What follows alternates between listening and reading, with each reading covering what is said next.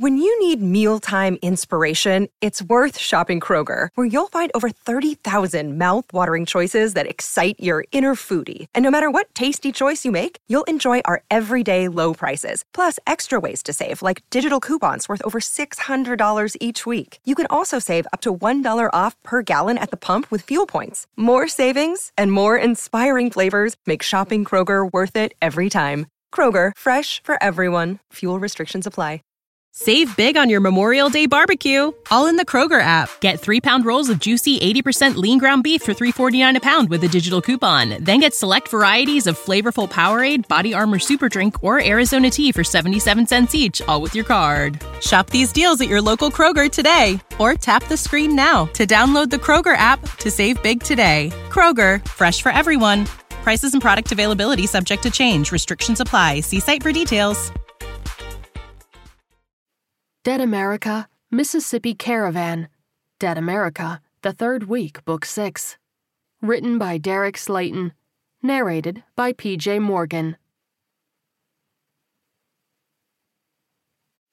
Chapter 1 Day 0 plus 18. A locomotive rolled down the tracks through rural Louisiana, sun glinting off of the sparkling exterior. The front ten cars, having been liberated from a commuter line in Kansas, made for a comfortable ride for the hundred or so troops traveling within. The remaining eight cars were jam packed with essential goods, like bottled water, ammunition, and greenhouse building materials. The front commuter car was the closest to the engine, and so was by far the loudest. As a result, it was also the emptiest. A few soldiers curled up in the back seats fighting the urge to wake up. Towards the front sat a handful of awake soldiers, staring out the window at the world whipping by. Private Watkins was one such soldier, brushing his sandy blonde hair back from his forehead. The tall city boy had joined the military straight out of high school a few years prior, managing to stay stateside despite the numerous flare ups around the globe. Having felt like he hadn't done enough to help his nation and defend his country, he'd volunteered for this dangerous escort mission. His mood reflected what the once lush green hills had become, scarred black by bombs and fire, hundreds of corpses dotting the landscape. Thankfully, none at this juncture were moving. Private Jones shook his head. Hell of a mess out there, ain't it? he asked, the morning sun glinting off of his dark, bald head. Kinda hard to believe there were that many of those things out here that it would require a bombing campaign like that, Watkins replied, turning to his buff friend. They'd met in basic training and had been stationed together in Kansas before the world turned to shit. Jones hopped across the aisle to sit across from his friend, taking in the grisly view. Well, we're only about 15 miles away from Mississippi, and our friends in the Navy caused one hell of a ruckus last week.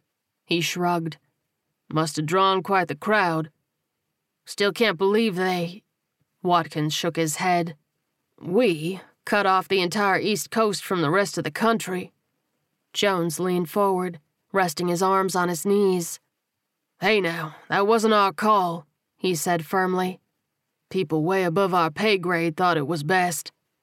Well, given their stellar track record in recent years, Watkins replied with a roll of his eyes. Who am I to doubt them? Jones chuckled, joined by a few of the other soldiers sitting behind them. Amen, brother, one of them declared, raising his fist into the air in solidarity. And besides, Jones continued, we haven't completely cut them off. If we had, then you and I wouldn't be on this train headed to Mississippi to run goods up to survivors. Watkins took a deep breath and then let it out slowly, not meeting his friend's gaze. Yeah, I guess you're right. Ain't no guessing needed, Jones exclaimed. We gonna be helping people out, helping them survive this shit. His friend nodded jerkily. That's true. And it could be a lot worse, Jones reminded him, holding up a finger. We could be headed up to the northwest. Watkins' brow furrowed. Northwest?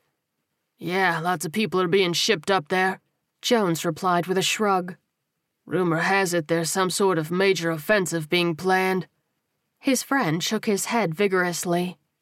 Can't imagine, he admitted. I'd much rather be out here in the sticks than going up to Seattle or Portland. Damn right, Jones agreed. Lot more dangerous places to be than right here.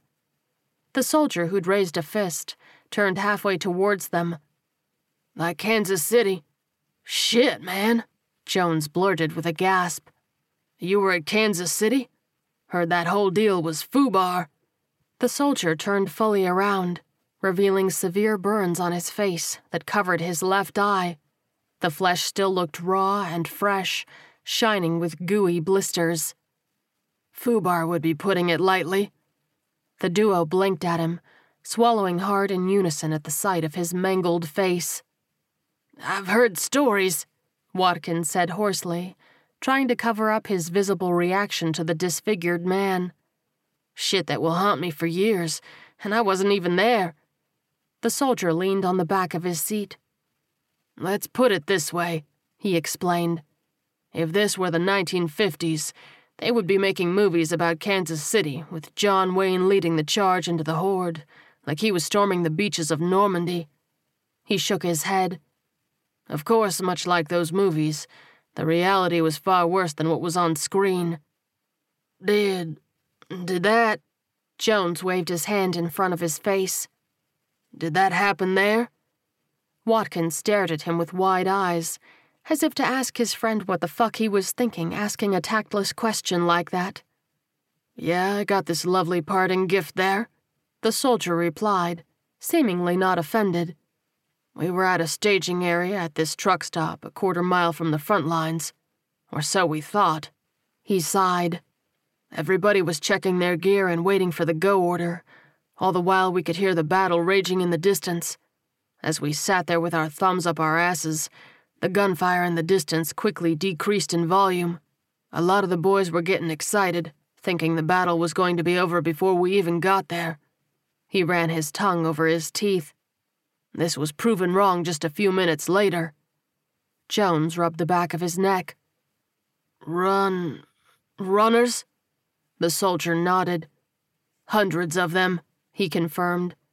They came running over the hill like a swarm of army ants. Panic quickly set in, with random firing by some and fleeing by most.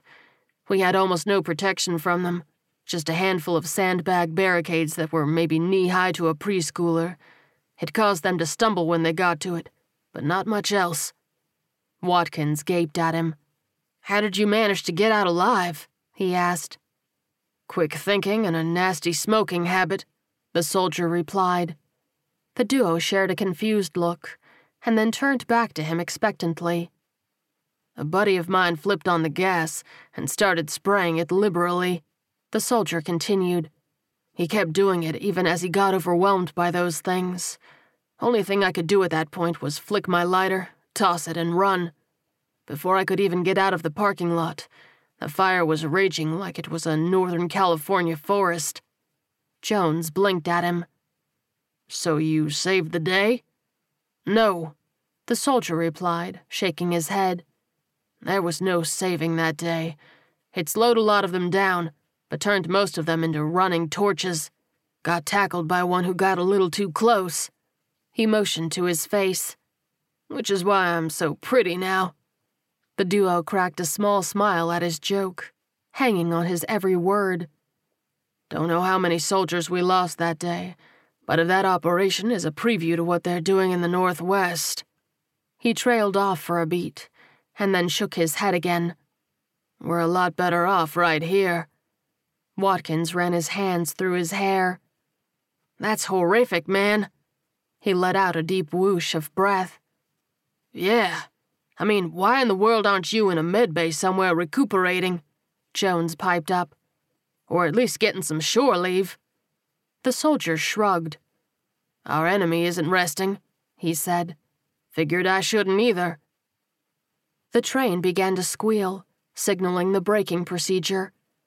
The soldiers looked out the window, gazing over the Mississippi River. On the south side stood the ruins of the commuter bridge, a couple hundred yards away, obliterated by cruise missiles. Jones swallowed hard. Navy ain't fucking around. The burned soldier stood up and pulled a bag from underneath his seat. He flung it over his shoulder and headed for the back door to the other train cars. You boys be safe out there, he called back to them. Keep your heads about you, stay vigilant, and you'll come through this okay. The duo nodded thoughtfully and then shared a tense look before staring out the window again. The train lurched to a stop outside of a large rest area. Here we go, Jones said, and they got to their feet. Chapter 2 The soldiers disembarked from the train, roaming around the large grassy field, several making a beeline to the restrooms across the way. Watkins and Jones stood in the grass and stretched, enjoying the fresh air as they worked their sore muscles from being trapped on the train for what felt like a long few days. So now what?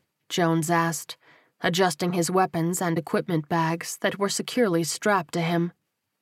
Watkins pointed past him, noticing a strip of food trucks lined up next to the rest stop, lines of soldiers at the windows. How about some breakfast? Fuck yeah, dude, Jones exclaimed as he surveyed the trucks.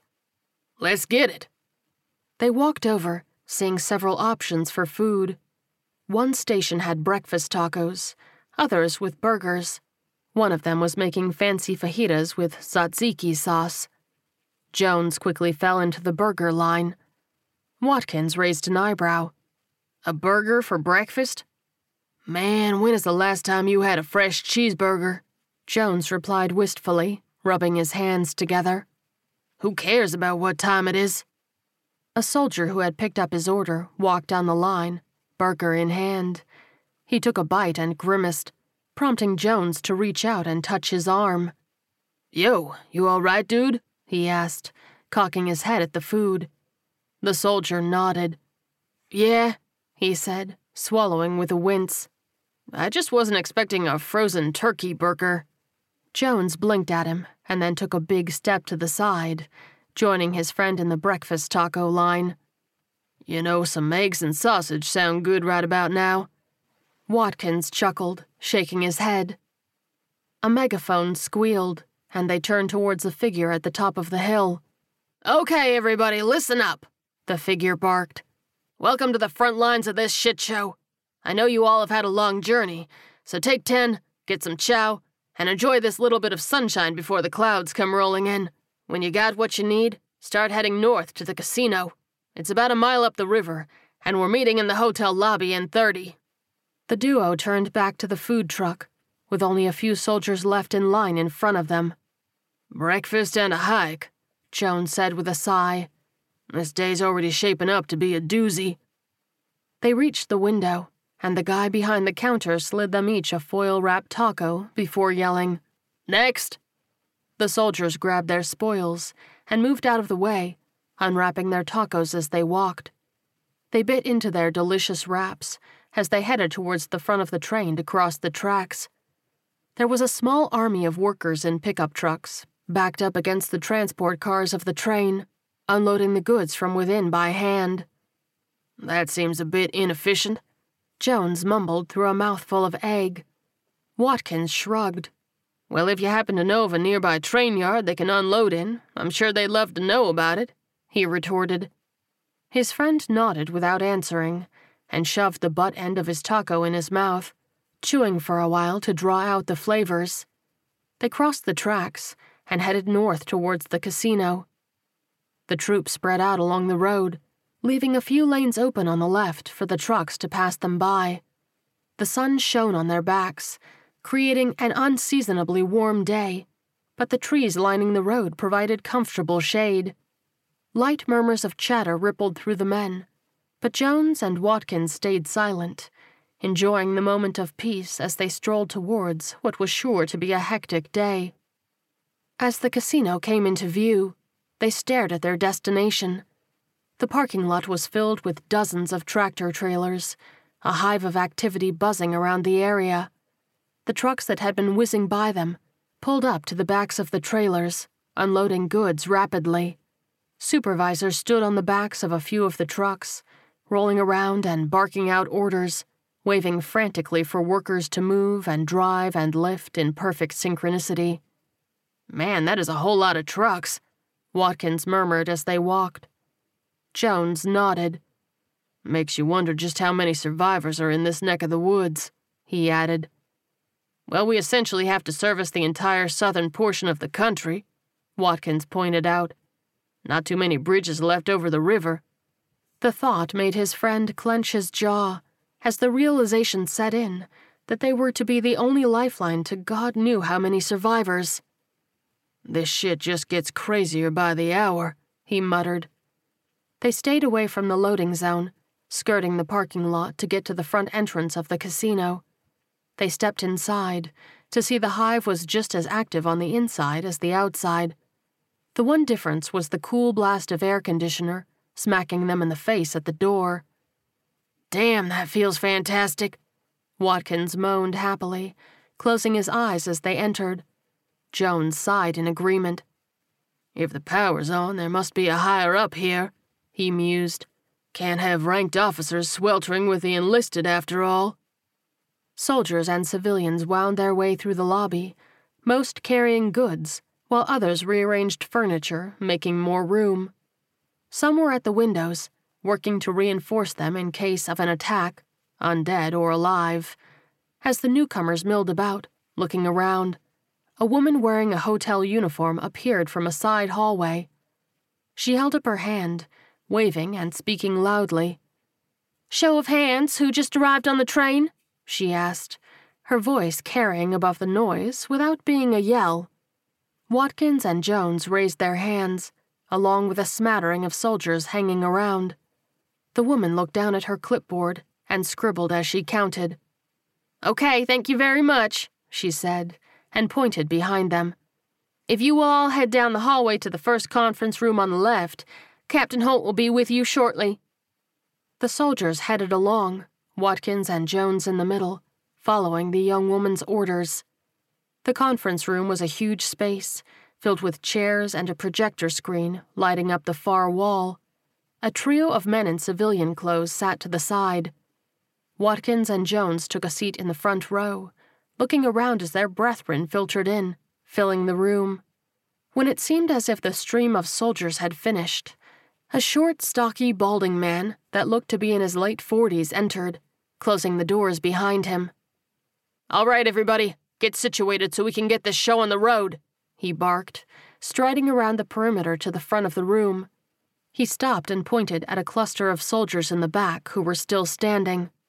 Sit your fucking ass down and shut the fuck up before I strap you to one of those semis out there and ride you right into the middle of a fucking horde, he yelled. The room went completely silent, and the soldiers all dropped to their seats. The man took a deep breath, smoothing down his shirt, and straightened his shoulders. First of all, welcome to the front lines of what is the single largest rescue and aid operation in the history of this country, he said, voice professional and smooth, a far cry from just moments ago. I'm Captain Holt, and I'm running this show. I don't know how much you were told before volunteering or being assigned to this outpost, so I'm going to go over the basics. He waved his hand, and somebody turned off the lights. He flicked the switch on the side of the projector, stepping to the side as the wall lit up. The first slide on was a map of the southern states on the east side of the Mississippi River. There were several hundred small red dots on it, some as far away as the southern tip of Florida. America is known for a lot of things, the captain said baseball, apple pie, and the most strip clubs per capita of any nation in the free world. He paused as laughter rippled through the soldiers, tentatively but welcome to break the tension. And an abundance of resiliency, Holt continued.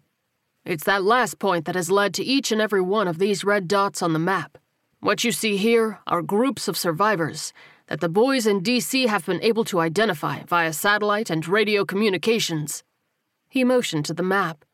It's our mission to resupply these civilians and make sure they can ride out this storm. He hit the button, and a new image popped up, with a bullet point list of goods. The captain stepped aside, taking a moment for the soldiers to read the items, like food, water, and different kinds of weapons. this is what you're going to be carrying across the land, he continued. Food so that they can get through the short term, supplies to help them set up gardens so they can survive long term, and a healthy amount of guns. Because, well, this is America, damn it, and everybody needs at least one in the apocalypse. He held up his hands at another ripple of laughter, motioning for them to quiet down. In all seriousness, the supplies you will be in charge of should be treated like they're worth their weight in gold, because they are. The vast majority of supply lines have been severed in this country, which means almost nothing new is being produced. This thing hit so quickly that there isn't a stockpile we can pull from. He raised his chin and took a deep breath. Lives were lost to get these. A somber calm fell over the room as he waited a beat for his words to sink in. When you're in these trucks, the captain continued, I want each and every one of you to remember that point. Honor the fallen by completing your mission. A chorus of hoots and hollers and hell yeahs erupted, fists flying into the air as the soldiers pumped themselves up. Holt nodded firmly and hit the projector again, pulling up a fresh map with three nearby targets. At the moment, he said loudly, prompting the room to quiet down again, we have a shortage of truck drivers, but that will be rectified soon enough. To my left here are three of the finest drivers this side of the Mississippi. Their trucks are loaded up and ready to roll to these three locations. Now I need three teams of two to step up and volunteer for the first runs.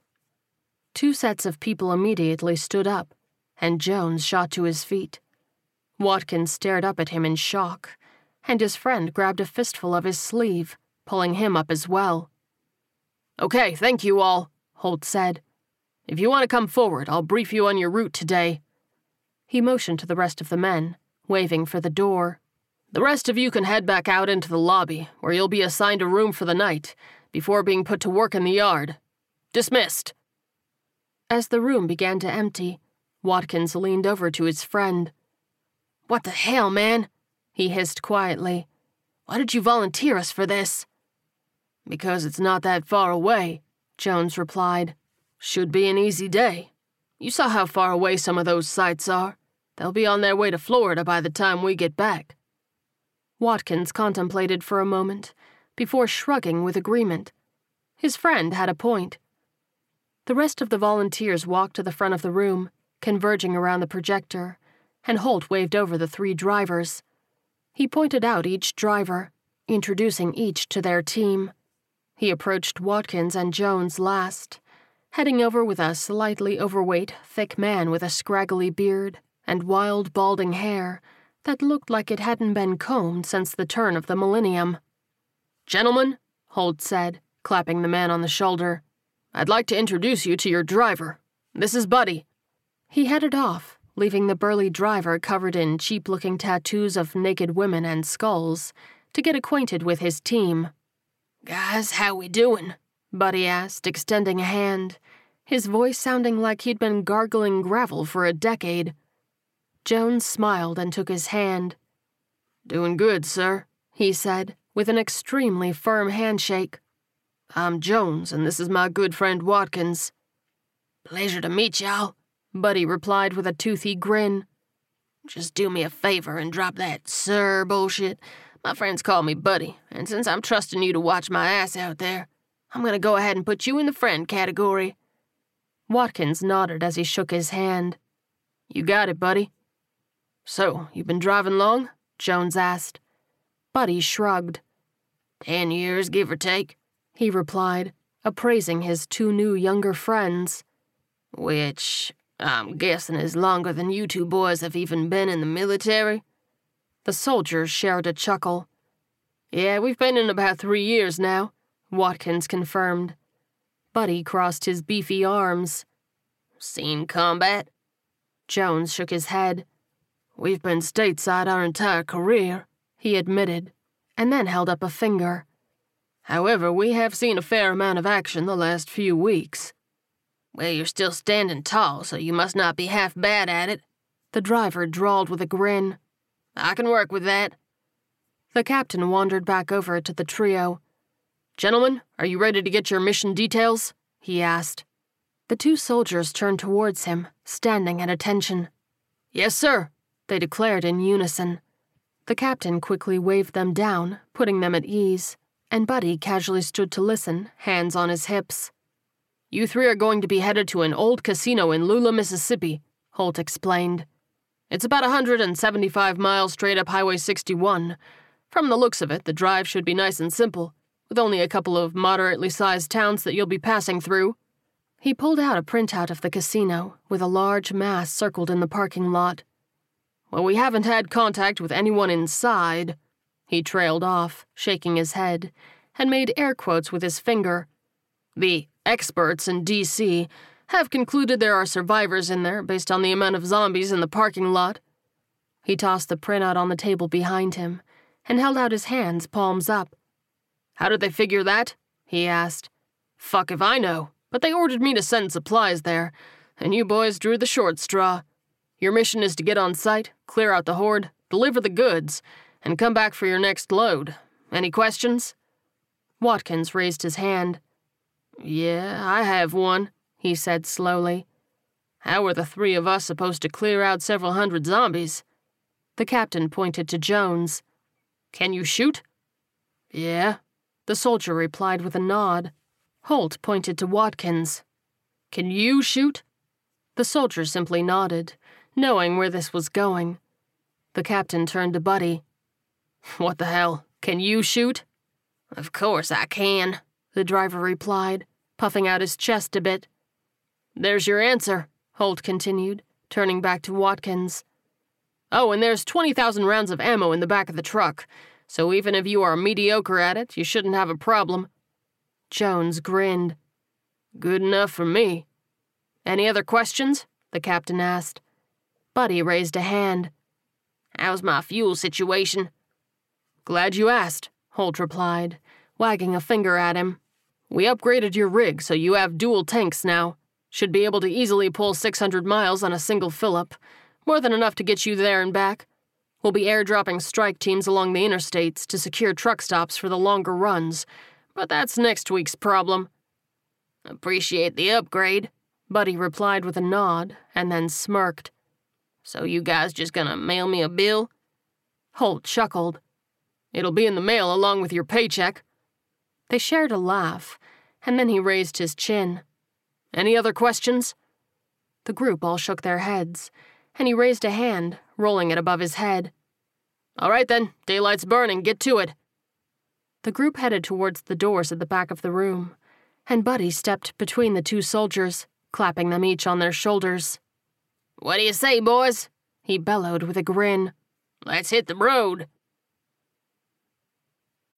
When you need mealtime inspiration, it's worth shopping Kroger, where you'll find over 30,000 mouthwatering choices that excite your inner foodie. And no matter what tasty choice you make, you'll enjoy our everyday low prices, plus extra ways to save, like digital coupons worth over $600 each week. You can also save up to $1 off per gallon at the pump with fuel points. More savings and more inspiring flavors make shopping Kroger worth it every time. Kroger, fresh for everyone. Fuel restrictions apply.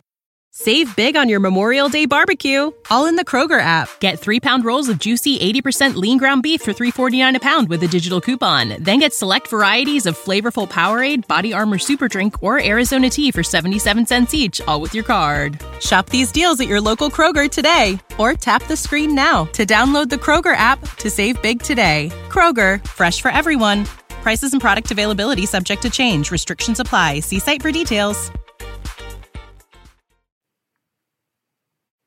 Chapter 3 The transport truck rumbled down the rural highway, Buddy at the helm.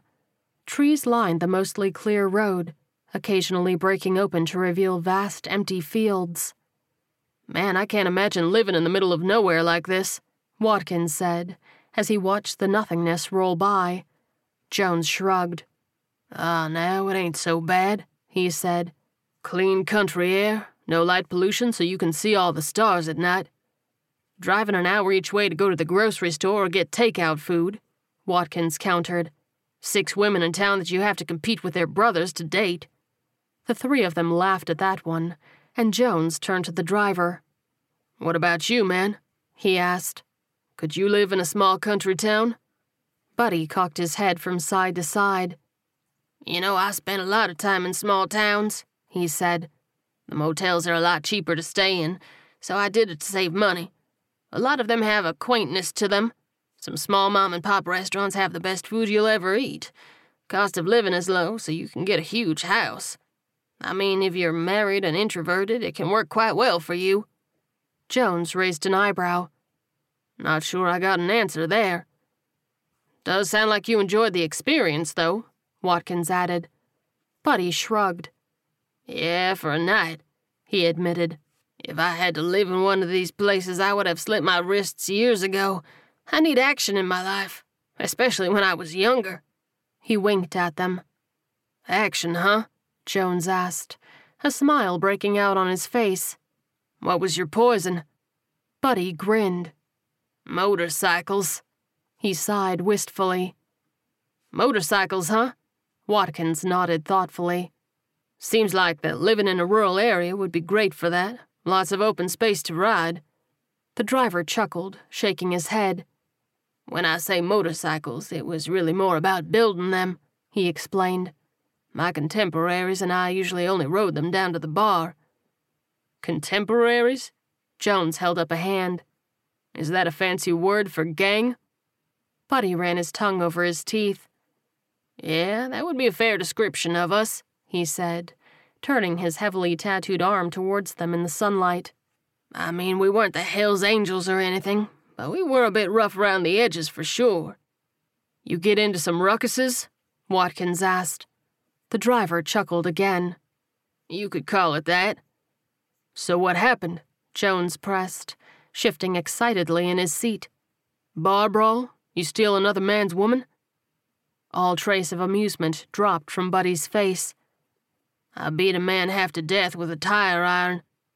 The soldiers stared at him, waiting for him to start laughing or tease them for falling for his obvious joke. But it didn't come. He simply kept staring at the road as he drove. Beat a man half to death with a tire iron, Watkins repeated slowly. Buddy sighed. Yeah, we were at the bar and he started insulting my woman, which I took offense to, he began. The bartender said to take it outside, and the guy did. I just sat and finished my drink thinking he blew it off. As soon as we stepped outside, he jumped us and ended up hitting my woman. I shoved him to the ground, grabbed a tire iron out of the back of a truck in the parking lot, and beat the ever loving fuck out of him. That sounds like self defense, Jones piped up. Buddy nodded. I thought so, he replied. My lawyer thought so, but his brother, the local district attorney, disagreed with our assessment. Watkins' eyes widened, and he let out a low whistle. Wow, man, that sucks. What happened? Took a plea deal, Buddy replied. Nine months inside and a chunk of change out of my pocket. Old lady left during that time, saying something about my temper being more than she could handle. Didn't really have much left once I got out, so started truck driving. Figured if I was alone, I might as well see the country. Plus, being on the road keeps me out of trouble. He reached back behind his seat and pulled out a tire iron, clanging it against the floor behind them, causing the two soldiers to jump at the sudden noise. But just in case trouble finds me, he said with a grin, I'm ready for it. Jones and Watkins laughed, though it was a little strained. They turned front just in time to see a sign boasting, Cleveland, Mississippi, two miles. Jones pulled out his map and flattened it in his lap, noting that there was a large circle around the town. Might want to slow up a bit, he suggested. Buddy eased off the gas a bit. Is this one of our potential trouble spots? he asked. Biggest one, actually, Jones replied. Town of 11,000, give or take, so it could potentially be bad. Watkins took a deep breath. Or it could potentially be empty, he said. Been almost three weeks since this started, so a lot of those things could have wandered off by now. Or they could be hanging out just waiting on us to give them a drive up buffet, Jones quipped. Buddy eased off the gas a little more. If it's all the same to you boys, I'm gonna assume the worst and proceed like that, he drawled. Yeah, that's a good call, Watkins agreed, the three travelers tense as they approached the town of Cleveland. Chapter 4 The truck inched down the highway at 15 miles per hour. The inhabitants of the cab kept their eyes peeled for trouble, but the road was completely clear, even of vehicles. You'd figure in a town this size that there would be a wrecked car or two on the highway, Watkins mused, voice low. There was no need to whisper, but it simply felt right, as if there were an eerie air over the town.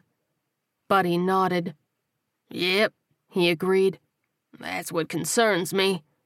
Got some movement over here, Jones said, motioning out the passenger window. Watkins glanced over, noting a few dozen zombies milling about in the yards and down a side street, several blocks away. Bad? Buddy asked. Jones shook his head. Nah, stragglers, he replied. Nothing we can't handle if it comes to it. The truck suddenly slowed to a snail's pace as Buddy rode the brakes, and the soldiers faced front, on alert. What is it? Watkins asked. Buddy pointed to a side street coming up. Look for yourself, he said. There was a makeshift barricade at the end of the street, used cars piled up. If that isn't deliberate, that's one hell of a coincidence that they wrecked like that, Watkins said. Jones shook his head. Pretty sure it's not a coincidence. Across the road on the other side was a similar barricade, and as they looked ahead, more cars shone at every intersection. Keep your eyes open, we might not be alone here, Buddy said. The two soldiers swallowed hard. It was one thing to shoot at a walking corpse, but firing at a living human being was something else entirely. As they passed barricade after barricade, it almost felt like they were being tunneled somewhere. I'm not a fan of this, Buddy finally said. Jones, get on that map and find us an alternate way out of town. If there's a side street that's open, it might be good to take it. Jones nodded, flattening out his map again. On it. He pored over the paper. However, with such a small town and the marker circle around it, it was difficult to make out all of the little streets.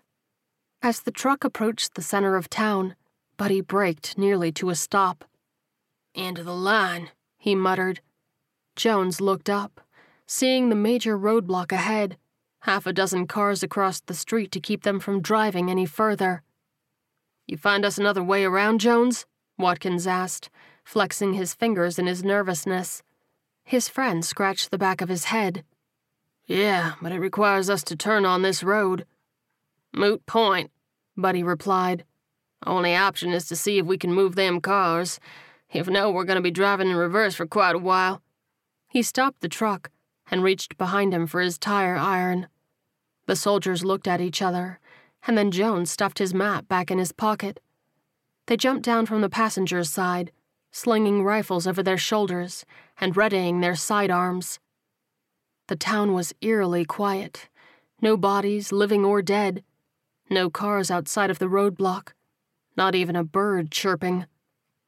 This is just fucked up, man, Jones said, voice almost a whisper. Where the hell is everybody? Watkins shook his head. Don't know, man, he said, shoulders tense. Maybe whoever was here set this up to keep the zombies out, then got ran out. I mean, it's been weeks. A lot can happen in that time. I don't really care what the reason is, Buddy barked. I just want to clear this so we can get back on the road. Jones nodded like a bobblehead. Man's got a valid point there. The trio approached the barricade, which was three cars lined up bumper to bumper, and three more cars behind them, staggered to reinforce the spaces between the first row. Buddy knelt down, grunting when he realized that all of the tires had been slashed. Looks like pushing them out of the way isn't an option, he muttered. How's the back row looking? The soldiers hopped over the cars, sliding down the other side of the barricade to inspect the second row. Tires are slashed on these too, Jones reported from his end. Watkins nodded from the far side. Mine too. You think your rig can just plow through them? Jones asked, straightening up. Buddy shook his head. Not without risking the engine, he replied. I don't know about you two, but I'm not exactly keen on hiking through the apocalyptic wasteland. Not real high up on my list either, Watkins added, Jones laced his fingers around the back of his head, taking a deep breath. So, what else can we do? Buddy knelt down and looked under the center car, rummaging and yanking around in the undercarriage. Hang tight, he said as he straightened back up. I got an idea. I think I have some chain on the truck. He motioned to the car. If we can hook it up to the front of this, I could pull it out of the way. Gonna be a pain in the ass, but we should be able to clear it, assuming I have what we need. He turned and sauntered back towards the transport. Yeah, Jones, Watkins said, sarcasm evident in his voice. This is a whole lot better than hanging out in a powered casino hotel for a night. His friends scoffed as they kept a close eye on the side streets. Come on now, can't nothing beat fresh air. Hundred bucks at the blackjack table says otherwise, Watkins quipped. Jones nodded. Yeah, you're right, he agreed. And Captain Holt seems like the type of guy who would. A gunshot cracked in the distance, and Jones froze as his gut erupted in white hot pain. He looked down at the blood pouring from his side and collapsed to the asphalt in a heap. Jones! Watkins screamed, diving for his friend. He knelt beside him, dropping his gun and pressing his palms against the wound. Don't worry, I got you. I got you, man. It's okay. His words died on his lips as a bullet ripped through his eye socket, spraying blood and brain matter all over Jones. Watkins, fuck, he gasped, trying to hold his wound shut as his friend's body hit the ground with a blood soaked wet smack. Come on, man. Come on, you're gonna be okay. His voice was weak at the unmoving body of his fallen friend, and tears stung the corners of his eyes. The pool of blood beneath him grew and grew, and the strength left his body with each waterfall over his fingers. Chapter 5 Buddy watched helplessly from behind the transport, gut tightening at the cold realization that he couldn't do anything to help the two soldiers. He waited, watching four men come out of hiding from a nearby store, all holding hunting rifles. They were dressed in jeans and t shirts, ranging in age from what looked like early 20s up to late 50s. From his vantage point, he watched as they approached the fallen soldiers, laughing and hooting and exchanging high fives. Jones' hand reached up weakly, and one of the younger of the group kicked him swiftly. The hand dropped, and more excitement rose in the men. Rage built within the hiding man, and he gripped his tire iron with white knuckles. Calm down, buddy, he thought to himself. You can't do shit if they shoot you before you get close to them. He looked around frantically, glancing over a nearby row of shops, and then looking back the way they'd come. Several zombies staggered from that direction, the next side street quite a ways away, if I run down the street and they see me, they'll pop me in the back of the head before I can get to cover, he thought bitterly, and turned back to the store nearest him. Looks like I'm going shopping. He glanced back around the truck to the group congregating over the dead soldiers and made doubly sure they weren't paying attention to him. Without overthinking his plan, he darted across to the store, grabbing the knob and turning it. His heart sank as it caught. Locked. We got a live one, somebody yelled, and a bullet whizzed by his head, punching the doorframe in front of him. Fuck this, Buddy snarled, and smashed the glass door with his tire iron. He dove inside as several more shots littered the storefront, barely missing him. He stayed low as he rushed through the racks of cheap clothing and knickknacks, the gunshots fading outside and quickly replaced by pounding feet.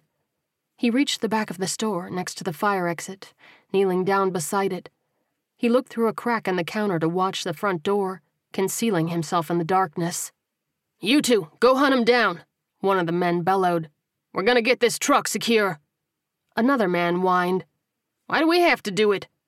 Because I fucking said so, the first one snapped. Now get going before I beat your ass. Before they could set foot inside, Buddy popped out the fire exit, light flooding the back of the store. He's going out the back, somebody cried as he burst into the alley. The door slammed behind him, and he took off like a shot, or at least as quick of a shot as his large frame allowed. He reached the end of the block, and skidded around the corner as the fire door slammed open behind him, a shot narrowly missing his ass as he ran. He pumped his legs as fast as he could towards a residential neighborhood ahead. Gotta get to cover, he thought frantically as he tore towards the first set of houses that weren't on the main stretch of road. He needed to stay out of sight of the truck and the assholes stealing it. A zombie stumbled out from between two houses, and he whacked it immediately with the tire iron, sending it crumpling to the ground as he sprinted for the back of the house. He ducked at the back corner, checking to make sure the coast was clear before continuing. Across the street, one of the house's front door was open. There's probably a whole heap of trouble inside there, he thought bitterly, though it would be a sure thing that he could get inside without meeting a locked door and a bullet to the back of the head. Yelling erupted behind him, and he took off again, making it up the front steps of the house before shots rung out again. He dove through the door, nearly pitching over onto his face as he leapt into the living room for cover. A zombie moaned from the kitchen doorframe, and Buddy raised his tire iron, but then lowered it again. He lashed out and grabbed its arm, spinning it around. He took a fistful of its shirt right in the middle of its back and hooked his other hand into the back of its jeans, holding it at arm's length. The creature flailed about, attempting to reach around to grab at the fresh meat, but unable to do so. Buddy backed into the kitchen, away from the front door, while holding his undead shield in front of him. He took a knee behind it, laying in wait. The men reached the house and split as soon as they came through the door. One entered the living room, and Buddy thrust forward with all of his strength, pressing the zombie into his attacker. His opponent fired, the bullet tearing through the ghoul's torso and narrowly missing Buddy's arm. He pressed harder, and the man's arms gave out, the zombie's mouth latching onto his shoulder. He screamed, and blood splattered across the wallpaper as Buddy shoved them both to the living room floor. The man in the hallway struggled with the bolt on his hunting rifle, managing to finally load a round and firing. The zombie's head exploded, and he ran forward to help his fallen friend. Buddy leapt in behind him and brought the tire iron down on his skull, the limp body falling over his wounded comrade. Chest heaving, Buddy kicked the guy's leg to make sure he was fully out. Yeah, you're taking a nap for a bit, he said. The bitten man whined and moaned, struggling beneath the combined weight of the zombie and his unconscious friend. He scrabbled with one hand for his rifle, but Buddy stepped over and pressed his boot down on the guy's flexing digits. Looks like we're gonna have a nice chat here, he said, kneeling down and putting his full weight on his prisoner's hand. How long one is completely up to you. If you don't want to bleed out, I'd suggest you be forthcoming. The man hissed with pain. Fuck, you. Not off to a great start there, Buddy said, clucking his tongue. I'll make you a deal, though. Tell me what I want to know, and I'll end you quick. Don't talk, and, well, you're gonna sit and bleed for a while while I go looking in the kitchen for some salt or lemon juice. The man spat a stream of blood, but it didn't go far enough to hit his captor. I'm not telling you shit, he rasped.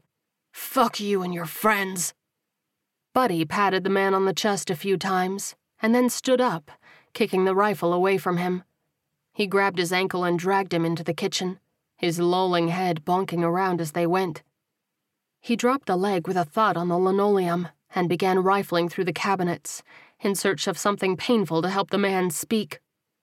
Do whatever you want, the guy groaned. I'm not saying shit. Buddy grunted as he found the cabinets bare. He looked around the room for any ideas, and then focused on a hook by the back door. He headed over and grabbed a chain leash connected to a large dog collar. That's fine, he drawled as he turned around. You don't have to talk, but you're gonna help me get your friend to talk.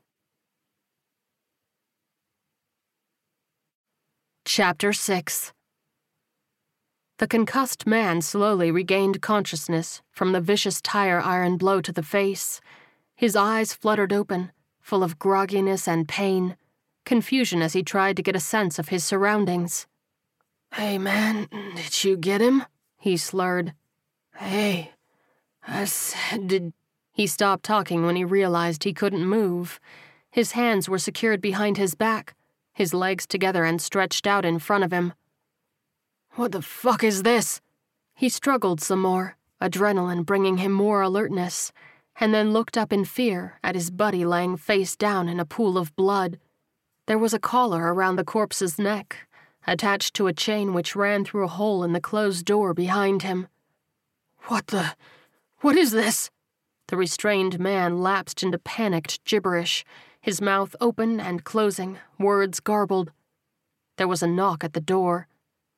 You're gonna need to calm down if you want to survive the next five minutes, Buddy said calmly from the other side. What? The restrained man demanded, finding his words. Who are you? What do you want? Buddy rattled the chain a little.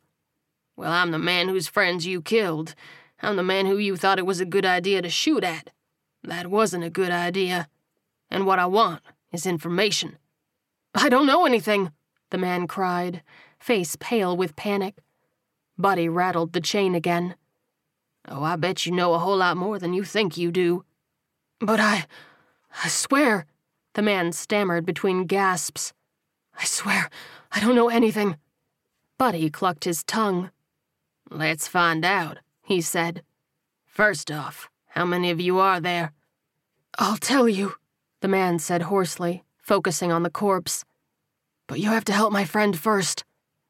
Buddy swung the chain so that it moved in a loop like a skipping rope. Your friend is beyond helping, he drawled.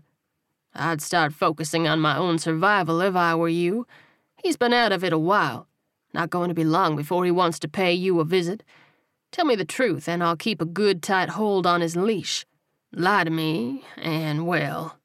He let go of the chain, letting it go limp. The man took in a series of panicked, sharp gasps. Okay, okay, he stuttered. There's twelve of us. Including you and your friend? Buddy asked. His prisoner nodded frantically. Yes, yes, only twelve, including us. What are you doing in this town? Buddy demanded. We came here for supplies, man. His forehead shone with sweat. We bit off more than we could chew, though. Started with 30, but ended with a dozen. We've been scavenging for weeks, but hit the mother lode here. Stocked stores, no survivors, and most of those things south of downtown. Buddy furrowed his brow. So you just blocked them off and called it a day? Pretty much, man. The guy replied immediately, and then his eyes widened as the corpse began to stir. Oh God! Oh God! He thrashed against his restraints. Buddy pulled the chain tight, keeping a good hold on the zombie as it moaned back to life. Relax, I got him. The creature looked around, and then its rheumy eyes fixed on the restrained man, and it rushed him. The guy screamed as the ghoul stopped two feet away from his legs, pulled back by his captor. You're all right, Buddy drawled. Stop your crying. He waited for his prisoner to simmer to a whimper. We're almost done now, he continued. You're doing good. Just have a few more questions for you. The man finally regained his composure, struggling to steady his breathing. What else do you want to know? Where are your friends at now? Buddy asked. His prisoner licked his lips. If he stammered. If you let me go, I'll gladly take you right to them. Buddy tisked his displeasure, letting go of the chain a bit, letting the snarling zombie get a foot closer to the man who was now screeching. You were doing so well there, the truck driver cooed. Okay, okay, the guy cried. They're at the hospital at the north end of town. It's straight up the highway, about six blocks up on the left. Pull him back, man. Buddy kept a tight hold, but didn't pull back. How many zombies up there? Should be next to nothing, the guy yelled. We cleared them out and put barricades up. Come on, man! Buddy drummed his fingers on the door. Any guard posts? Not until you get to the hospital, his prisoner said, unable to tear his eyes away from the hungry creature. Usually someone on watch inside. He paused a minute and then licked his lips. You've done real good, pal, he said finally. But I have one final question. Answer it right, and you live to see another day.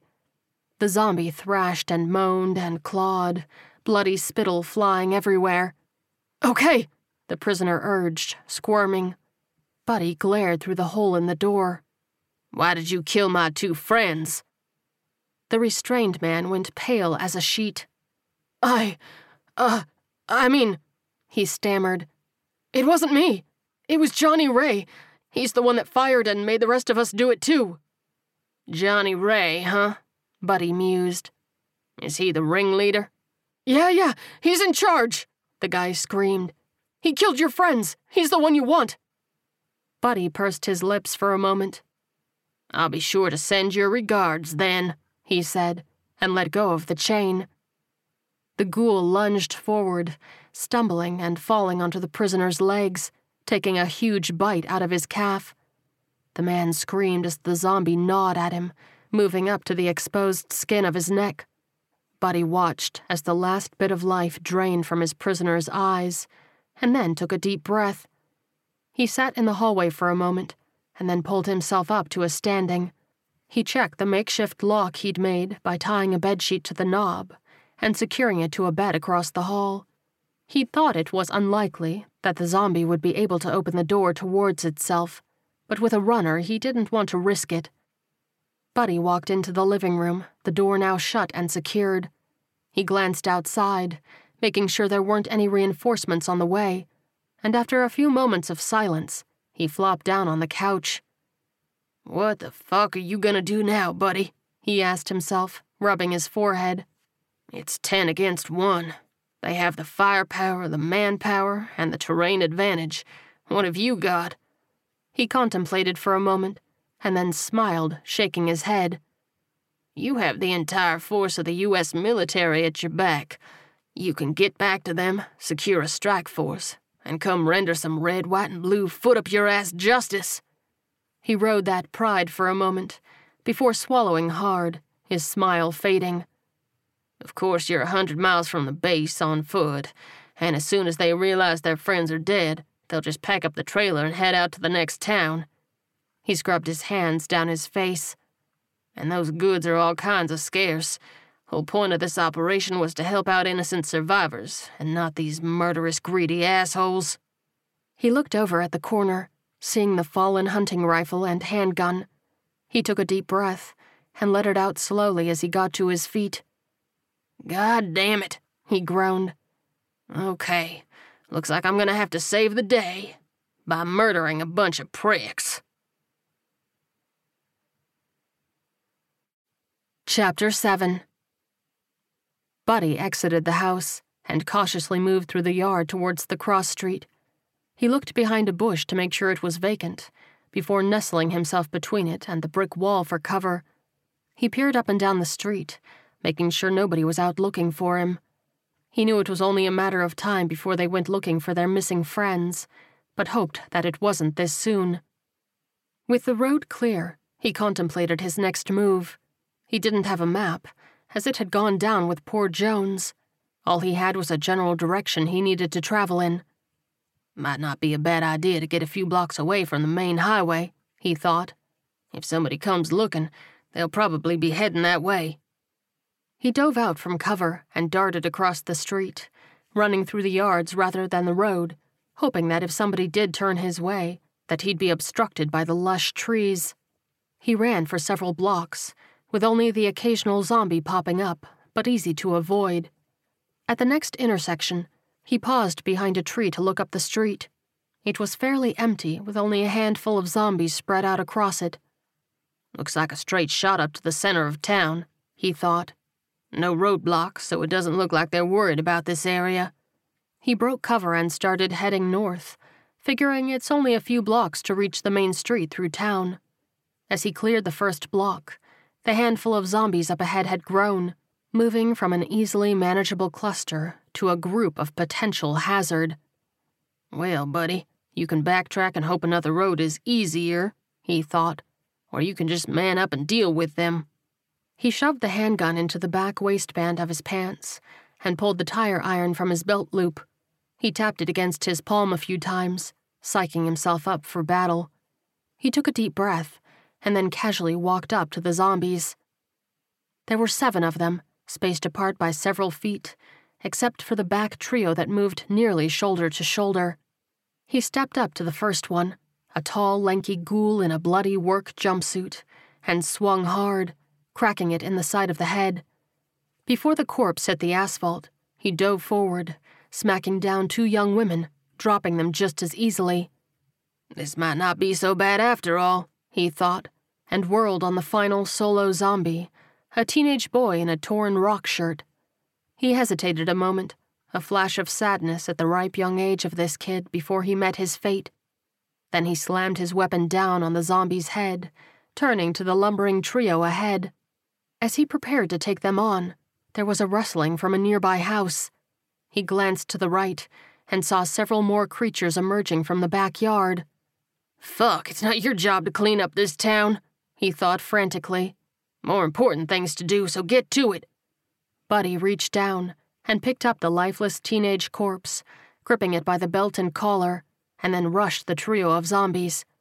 He threw the small body, knocking his opponents over like rag dolls, and then skirted them, taking off towards the next street.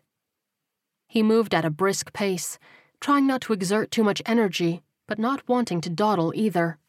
As he glanced behind him, he was glad to note that the still moving dead were losing ground at a safe distance. He paused at the next side street, peering around the corner to see a dead end into a row of shops. I've got to be close to the main strip now, he thought. That looks like the shop I ran through. He jogged to the next intersection, skidding to a stop at the sound of moaning from just around the corner. Great, now what? He crept as silently as he could to the corner, pressing his back against the wall and peeking slightly around the brick. His gut dropped like a stone at the grisly barricade ahead. He stepped out to survey the scene. There was a trio of cars parked bumper to bumper, each with several spiked posts coming out of it. At the end of a few of them were impaled zombies, apparently having walked into them, trapped and flailing and confused. The spiked ghouls tried to turn towards him, moaning and thrashing, but were unable to move off of the posts holding them hostage. Well, I'd like to think this is the worst thing I'm going to see today, he thought bitterly, but looked past the barricade to see two familiar dead bodies sprawled in the street. But that ship has already sailed. He hopped over the cars and began walking towards his friends, glancing back briefly to make sure the trapped zombies were pushing themselves further into their trap.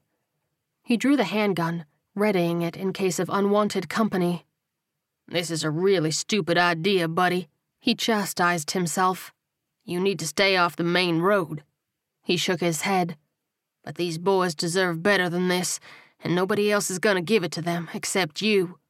Plus, you may get to run into one of the assholes who did that to them, and their spirits might enjoy watching you whip their asses. He walked closely against the north side buildings, trying to give himself just a tiny bit of cover. As he approached the main intersection, his muscles tensed up expecting a fight. The road was clear in both directions, but he focused intently on the stores across the street. The corner store, an appliance shop, had a swinging door that danced a bit with the breeze. Might be wise to check that out, he thought, and gripped the gun tightly. He walked across the street, aiming directly at the store, and chanced a few quick glances at the other stores, though they appeared to be locked down. When he reached the door, he gently pushed it open to minimize the sound.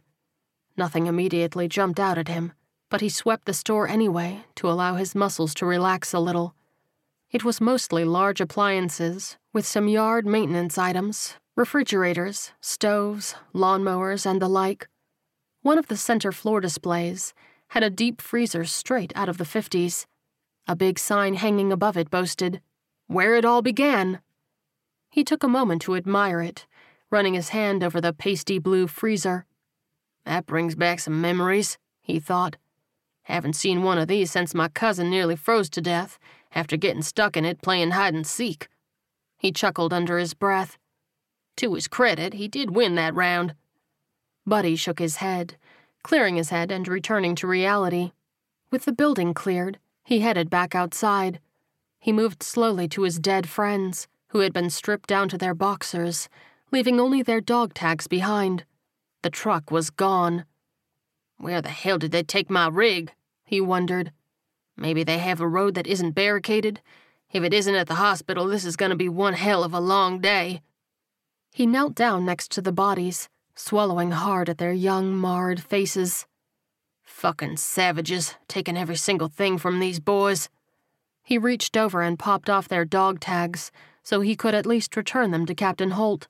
He put them in his pocket and then patted each kid on the chest. Hope you boys find some peace, he murmured. Don't worry, I'll make sure to exact a little revenge in your honor. A car engine rumbled in the distance, and he leapt to his feet. Move, man, move! He tore for the appliance store, ducking inside and hiding in the darkness. He peered through the sliver of space between the door and frame, keeping an eye on the barricade. Before long, a car pulled up, parking on the south side of the blockage. Two men got out of the car, and they didn't look like any of the original group that had shot his friends. Their mouths moved, and he could hear chattering noise, but couldn't make out what they were saying. They hopped the barricade and headed over to the soldiers, pausing to give them a few kicks. Buddy took a few ragged breaths, trying to calm his rage. Don't be stupid, he told himself firmly. You come out now and they're gonna have a great chance of taking you out with those hunting rifles. Plus, a gun battle will alert their friends. Two on one is bad enough, but ten on one is something you ain't walking away from. He closed his eyes for a moment, steadying his racing heart, and then opened them again, watching the men head up the road towards him. As they grew closer, he could make out what they were saying. I bet you that trucker pissed himself while he ran away, one of them said. The other held up a fist. Yeah, there's no chance he's still around. Still a little concerning that we didn't find Ricky and George, the first guy said, hand on his rifle. The second one waved his hand noncommittally. Eh, you know them. They're probably getting drunk at one of the houses.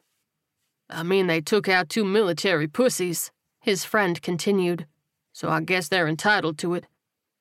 As they cackled together, Buddy struggled with his emotions. Calm down, it's not worth getting into a firefight over, he repeated over and over. Their time will come. The men wandered past the store, not even bothering to look inside. I wonder what made that coon cry more, one of them asked through his mirth. The gut shot or watching his boyfriend take a shot to the face. As they cackled, Buddy's rage couldn't be contained any longer. You know what? Fuck it, and fuck them. He gripped the gun tightly. There's about to be two less assholes to deal with. He stood up and pushed gently against the swinging door, gently resetting it into a closed position. He moved lightly about ten feet behind the oblivious, laughing men and aimed directly into the back of the left one's head. He pulled the trigger, and the man crumpled quickly. His friend was momentarily stunned, freezing and staring dumbly down at his partner's exploded head, just in time to get a round in the kneecap. He screamed in agony and fell to the ground, his rifle clattering to the asphalt. Why? he shrieked. What did you do? Why? Because you killed my friends, you racist piece of shit, Buddy snarled and reached down to grab the guy's hair, dragging him back into the shop. He thrashed around, as much as he could with a blown out knee. He wrenched his head to the side hard, taking out a chunk of his hair and releasing his face enough to smack it into the doorframe from the kickback. You really are a fucking dumbass, you know that? Buddy teased as his prisoner gurgled blood from his now broken nose. He took a handful of his hair again, pulling him fully into the store. He slammed him against a refrigerator and got right up in his face. If you think you're having a bad day now, Buddy drawled with a sneer and drew his tire iron, holding it up right in front of his prisoner's face. You just wait until I introduce you to my old friend here.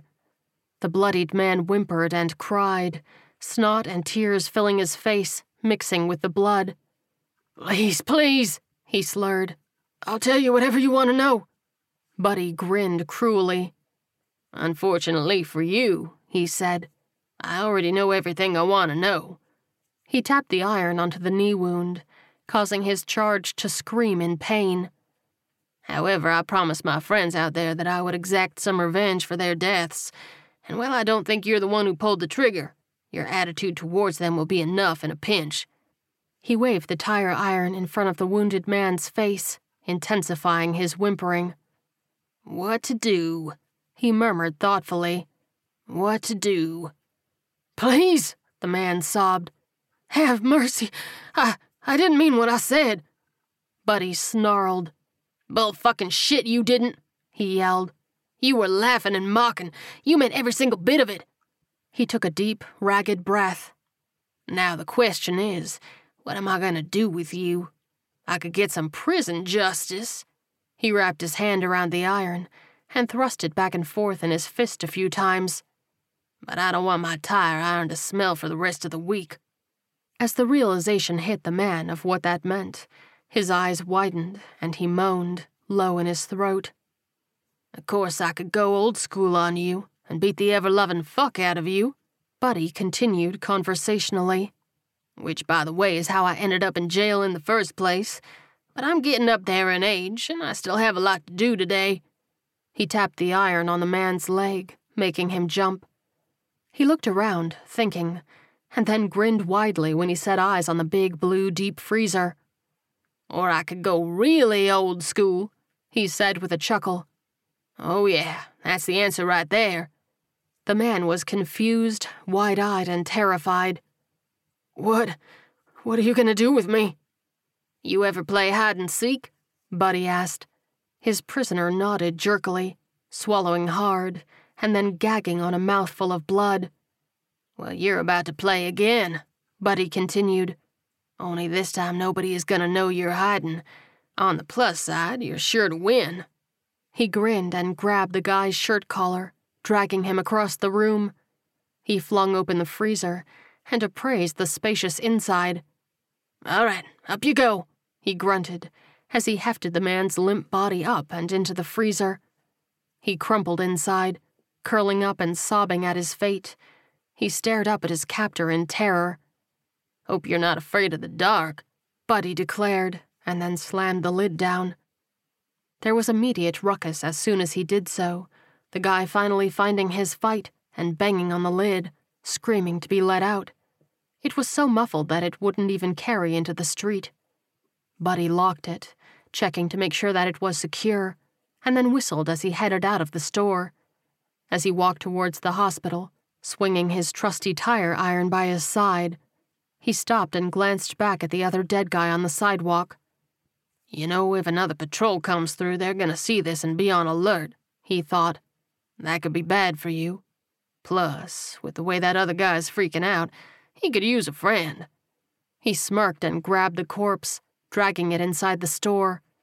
The banging and pleading continued, and he wrapped his hand around the lock release and opened the lid. Oh, God, thank you, thank you, the man babbled, now completely covered in blood from head to toe from all of his thrashing. Buddy smiled. It's my pleasure, he said, putting a hand on his chest. And I apologize. If I knew you needed your friend this much, I wouldn't have left you without him. The man looked confused for a split second, before his eyes widened in terror as his dead friend flopped over the edge and landed on him, crushing him down into the freezer. No, no, please! He screamed around a mouthful of dead body. You two play nice, Buddy called, and then slammed the freezer shut again, locking it tight. He turned away from the 50's appliance and checked the ammo on his hunting rifle. He headed over to the fallen ones he'd collected and popped out the ammunition, bringing his total rounds up to eight. Could be worse, I suppose, he muttered to himself. But how in the hell are you going to storm a hospital with eight armed people inside? You're a good shot, but being perfect is asking a lot especially under fire, not to mention they're entrenched in their positions. He looked around the shop for something, anything he could use. As he scanned all of the stoves and fridges, he focused on a high end lawnmower. He walked over and glanced at one of the sales tags, flipping it over for more information. He read it, and then moved on to the next one until he found what he was looking for. The last one in the row boasted Push button start reinforced carbon steel blade, self propelled. Buddy grinned. There it is. He pulled the lawnmower off of the display and rolled it around, making sure there were no obstructions on the wheels. He stepped into the back room, searching for some fuel.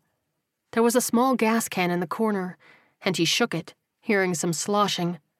As he walked back to the main showroom, he grabbed a roll of duct tape from a table.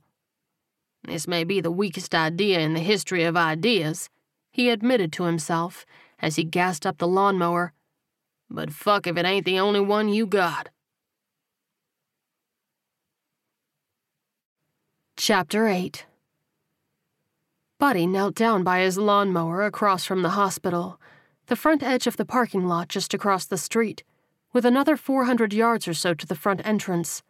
He pulled out his hunting rifle and looked through the scope, surveying the front of the building. There was no movement, no signs of life or undead. Maybe that boy in the house was lying to me, he wondered. If he was, he certainly paid for it. He continued to scan the building, eventually honing in on the emergency room entrance, where he found his truck. Well, what do you know? He was telling the truth after all. Still, he shot at me and killed my friends, so fuck him.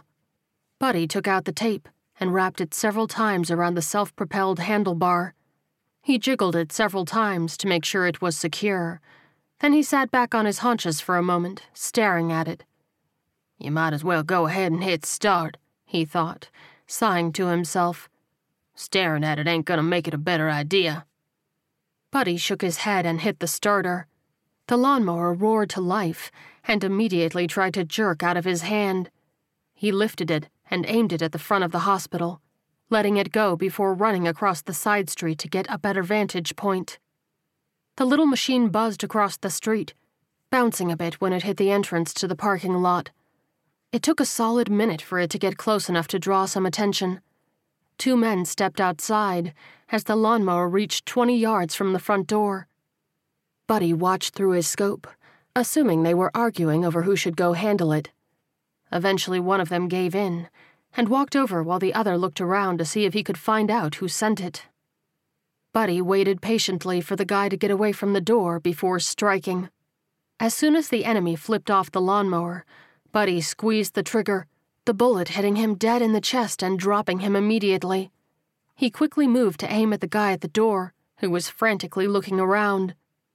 After a moment, he ran towards his fallen friend, and Buddy followed him with his scope. You pulled this shit on my friends, he thought bitterly. Time to return the favor. He waited until the man stopped moving, and then fired.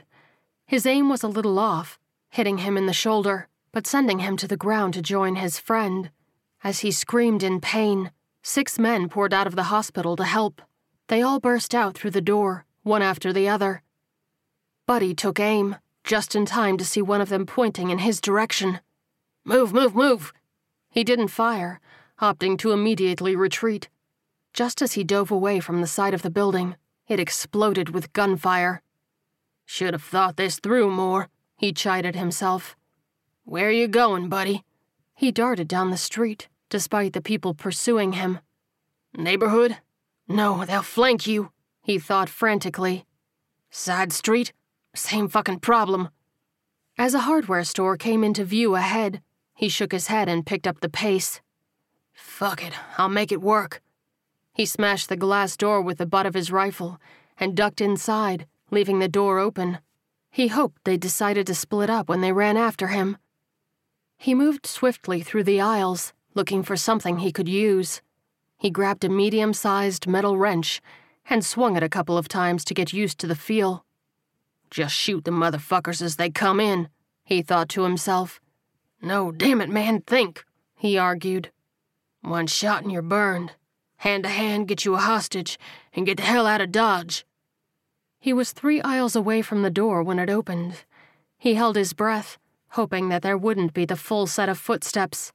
His muscles relaxed a touch when he was pretty sure it was only two people entering. They moved in the same direction, towards the end of his aisle. He moved towards the noise quietly, cocking his arm back, ready to strike with the wrench. He was ten feet away when a barrel of a hunting rifle peeked around the end of the aisle. Buddy rushed forward, the noise prompting the gunman to leap around the corner. He knew he wasn't going to make it without getting shot, so he threw the wrench as hard as he could while still running. It flew through the air, hitting the man in the chest. The impact caused him to stumble back, pulling the trigger in shock. The sound reverberated deafeningly in the small space, the bullet tearing through the aisle display. The enemy behind the fallen man shoved forward to raise his own gun, but Buddy beat him to the punch, grabbing his barrel and shoving it down while slamming his shoulder into the man's chest. The weapon hit the floor, and Buddy grabbed his opponent and swung him around, throwing him into his partner like they were in a wrestling ring. The impact sent them both sprawling to the floor, and as they were getting back up, he dove forward with the tire iron. He landed a blow on one of their shoulders and kicked away the closest rifle to keep it away from reaching hands. One of them swung with his non injured arm, catching Buddy in the side of the head. It glanced off, but still stung, driving him back a few steps. The non injured man grabbed the wrench and rushed forward, swinging wildly. Buddy deflected the blow with his tire iron, catching his opponent in the forearm. The wrench hit the floor, and he jabbed with the iron, hitting the man in the throat and dropping him. As the man struggled to breathe, gasping for air, Buddy stepped over his writhing form to approach his friend, who had drawn a knife. He cracked a smile at the pocket knife, a mere four inch blade. You'd better hit me in the jugular, or else all you're gonna do is piss me off, he drawled. The man grunted and lunged towards him, and Buddy dodged the attempted strike easily. The man flailed wildly with the blade, movements predictable and easy to avoid. The man grunted in frustration and stepped back before rushing forward, screaming. Buddy sidestepped him, swinging the iron as he went by, and cracked him on the back of the skull. His opponent dropped to one knee, woozy, and Buddy reared back to deliver a killing blow when the door swung open again. He's in here! Somebody yelled. Buddy grunted. Shit, he huffed, and darted down an aisle as a shot rang out. The woozy man dropped to the floor as his friends flooded into the store. Buddy rushed towards the back, hoping that there was a storeroom with a back exit. As he ran, footsteps thundered in multiple directions. He drew his handgun, deciding gunshots didn't matter now that his cover was blown. As he came around the corner at the end of the aisle, another shot rang out, hitting the display just beside him sending bits of plastic and flimsy metal flying through the air and into his tender flesh. The superficial wounds didn't hurt, but definitely pissed him off. He blindly fired down the darkened aisle, not sure if he hit anything, but damn sure that it stopped whoever was firing at him from approaching this way. He ducked behind the back counter and could make out a door in the distance to his left. That better be it, or else my last stand is gonna be in a fucking hardware store. He hit the latch release on the door, and sunlight poured in, briefly blinding his pursuers. He looked both ways, seeing a long alley with no way to hide or escape. He shoved his arm back inside, firing off a few rounds to buy himself a moment to think. You ain't fast enough to make it before they get here, he thought. You don't have the bullets to take 'em out either. Footsteps approached his position. Looks like it's time to bluff. Buddy pressed himself against the wall just beside the door, waiting with his handgun at the ready. He strained his ears, listening closely as footsteps approached, holding his breath in anticipation of executing this risky maneuver. He didn't have to wait long for a rifle barrel to poke out the door into the alley. As soon as it was visible, he reached out and jerked it forward, avoiding a bullet as he lashed out with his gun, jamming it into the man's throat and aiming up into his head. Why aren't you smiling? Buddy asked. You should be happy that you finally found me. Yelling erupted from behind him, various voices screaming for Buddy to drop his weapon. He stared down his hostage, a clean shaven man that looked to be in his thirties, and the man stared right back. His friends inside continued to holler and panic, you want to ask them to kindly shut the fuck up? Buddy asked with a smirk. I get the sense that my request wouldn't be honored. His hostage calmly rolled his eyes. Settle down, boys. I got this under control. The rabble finally quieted down, so much so that Buddy could hear footsteps running out of the store. I appreciate that, he said, inclining his head. The hostage pursed his lips. Well, I do try to be hospitable towards the guests in my town. Hospitable, huh? Buddy's eyes blazed. Is that what you call what you did to my friends when we arrived?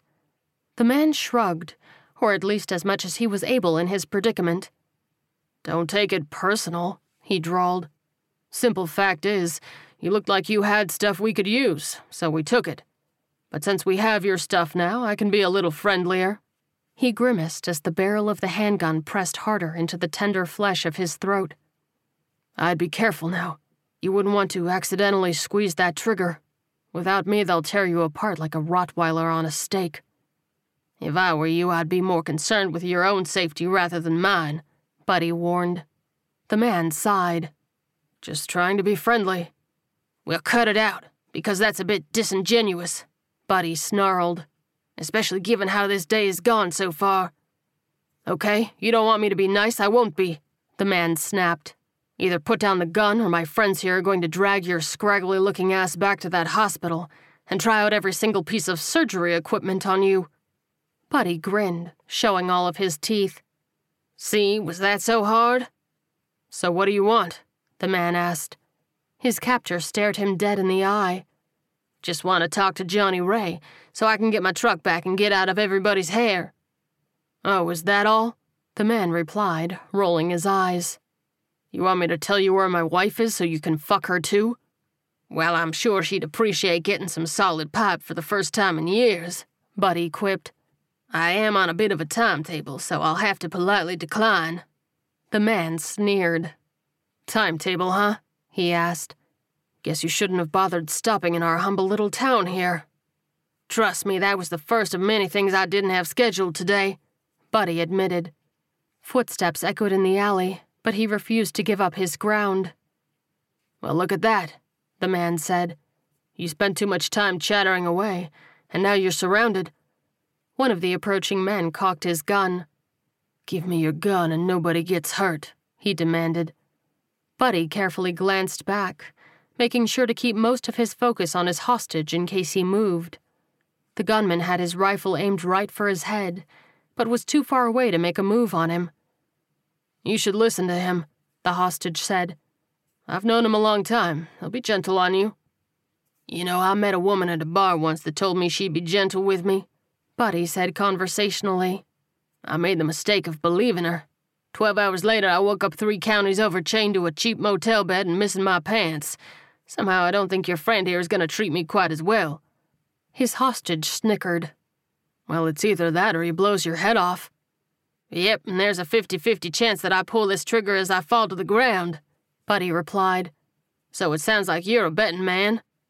His prisoner shrugged. I am when the odds are in my favor, he replied. I may have a 50 50 chance, but you have considerably worse odds. Buddy contemplated for a moment, knowing that he was right. It definitely didn't do him much good to get his head blown off, even if he took out this asshole in the process. I think you might be right there, he admitted. The hostage smiled. Finally, some sensible words coming from you. Lay down your gun, the man behind them demanded. Buddy kept his weapon pressed hard against his hostage's lower jaw. Why don't you come and take it? he demanded. There was a long pause. You gonna come get it, or should I go ahead and blow his head off? The hostage stared at his friend and gave as much of a nod as he could in his position. The gunman kept aiming at Buddy as he approached, inching forward. As soon as the tip of the rifle was in reach, Buddy removed the gun from his hostage's throat and held it out for the taking. As soon as the approaching man's eyes flicked to his hand, he struck. Buddy grabbed the barrel of the rifle, pulling it down and forward, causing his attacker to inadvertently squeeze the trigger. A shot rang out, which tore through the hostage's shoulder, dropping him to the ground.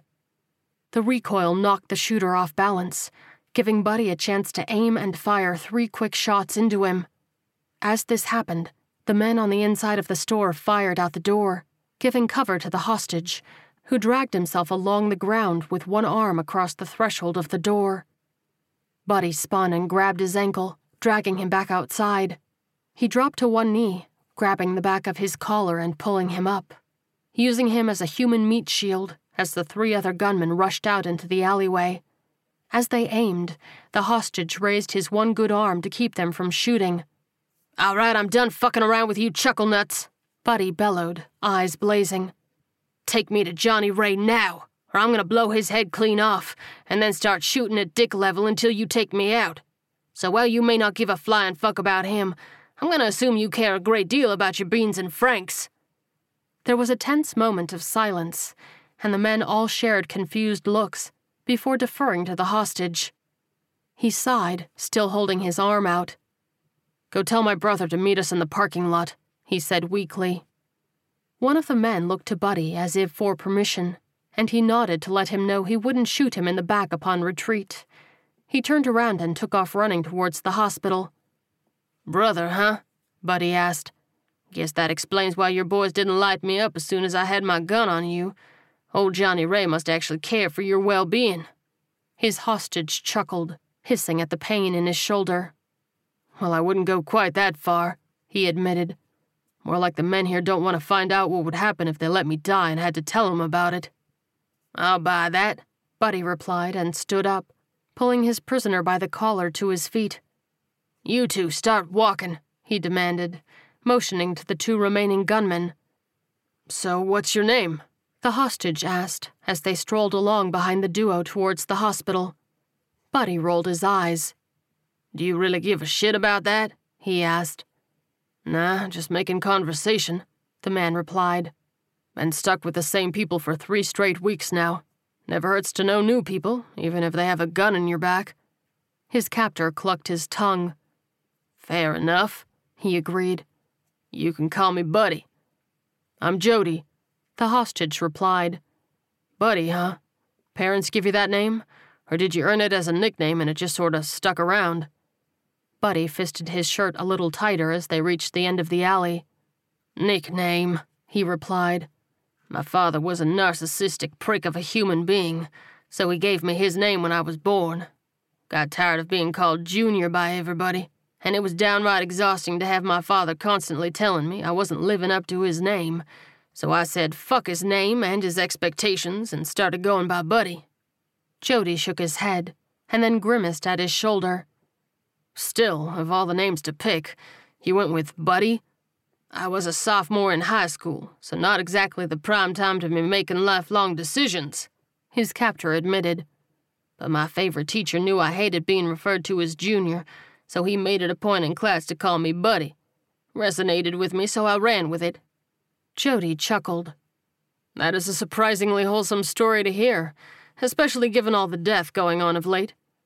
Well, figured you got shot and have to explain to your brother why half your crew is dead, so might as well throw you a bone. Buddy replied, as casual as if he were discussing the weather. Makes me feel better in case I have to put a bullet in the back of your head. Jody gulped. Chapter 9 The quartet walked across the hospital parking lot, approaching the front door. As they grew closer, the gunman from the alley walked out, with a tall, mullet wearing redneck in ripped jeans and a Molly Hatchet t shirt. Buddy assumed this was Johnny Ray, who looked like he was in his mid 40s, though the years hadn't treated him well by the looks of his ragged face. What in the holy hell do you want, motherfucker? The redneck roared. You're doing a great job of fucking up my high, and I don't have too many more of those to get. Buddy smirked. Running out of supplies, are you? Goddamn right I am, Johnny Ray cried. Good quality shit is hard to come by in the apocalypse. Buddy raised an eyebrow. Well, I'll be quick and to the point so you can get back to it, he replied. Just give me my truck and I'll be on my merry way. Fuck you, motherfucker, Johnny Ray snapped, pointing a thick finger at him. That is my truck now. Everything that's in there is all mine, and there's not a goddamn thing you can do about it. Well, you say that, Buddy replied, and pressed the barrel of his handgun against the back of Jody's head. The wounded man held out his hands, palms out. Johnny Ray, he rasped. Now might be a good time to start negotiating. Fuck off, Jody, his brother snapped. If you and your dumbass friends could aim a rifle, he'd be dead and we'd be getting fucked up right now. Buddy cocked his head. Be that as it may, my current offer still stands, he said calmly. Give me my truck and you can go back to smoking whatever it is that you're smoking. The redneck pulled out a handgun and pointed it at him. Johnny Ray, Jody pleaded. Let's hear this man out before you go shooting. Nah, I'm done, Buddy replied with an overdramatic sigh. Everybody knows what the deal is. Give me what I want or there will be blood to clean up. The redneck shrugged. Well, hell, when you put it that way, I might as well take care of you right now, he declared. And if Jody don't make it, it just means more of the good shit for the rest of us.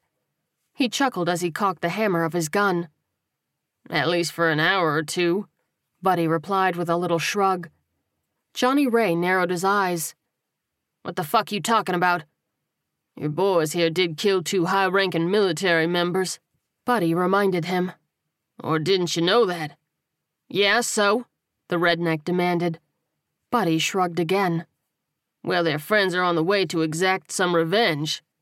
Bullshit, Johnny Ray drawled, dragging out the word. You ain't got no radio on you? The truck driver cocked his head.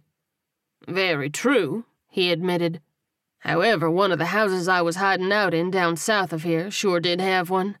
Funny thing about small rural towns in this country, they seem to have an overabundance of people who serve in the military, which means there's a whole lot of prepared people. From the fear flicking across the redneck's face, Buddy could tell his ruse was working. He wasn't sure if the man had family members in the military, or if he was just so high that the bullshit story made sense. Regardless, he was innately relieved that his bluff was working and made sure not to show it. Well, in that case, it looks like we just need to pack up and head on out, Johnny Ray finally said. We ain't giving up that truck that easily, which still leaves you up Shit's Creek, boy. Buddy raised an eyebrow. Oh, so you found the trackers, huh? The what? The redneck demanded. Buddy laughed.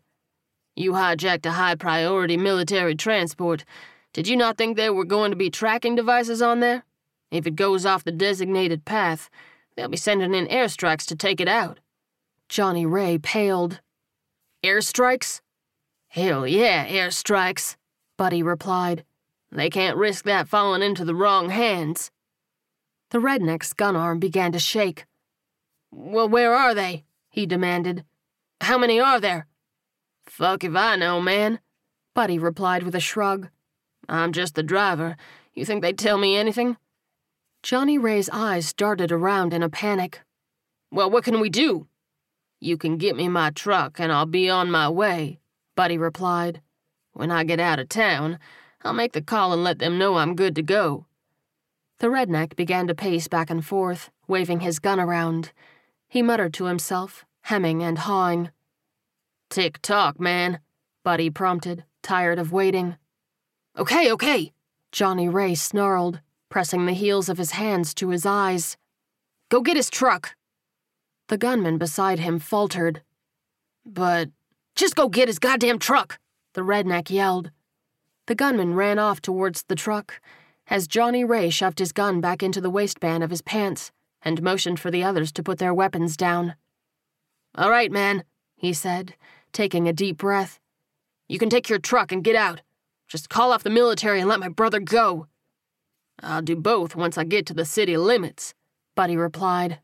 The redneck growled. No, you let him go now. Can't do that, Buddy said, shaking his head. You're just gonna have to take my word for it. Johnny Ray began pacing again, clenching and unclenching his fists.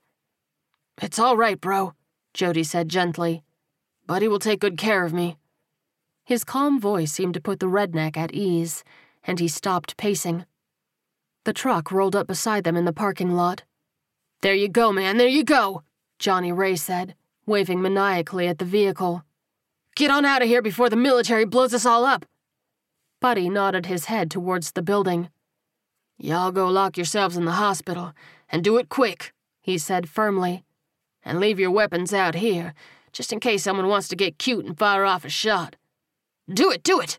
The redneck cried, and his gunmen laid down their weapons, following him inside. As soon as the door locked, he began dragging his hostage to the cab. That was one hell of a bluff there, Jody commented. Buddy narrowed his eyes. What makes you think I'm bluffing? Just a hunch, his prisoner replied, hissing as he tried to shrug. So why didn't you call me out? Buddy asked as he opened the driver's side door. Jody pursed his lips. Self preservation, he replied easily. You heard my asshole brother. He was willing to sacrifice me for a bigger share of the drugs. Good to know I'm not the only one with family issues, Buddy replied, and shoved him up into the cab. He got behind the wheel, continuing to aim at the man in the passenger seat. Is that necessary? Jody asked, keeping his good arm up as he got comfortable leaning against the passenger door. Buddy nodded as he popped the truck into gear with his left hand.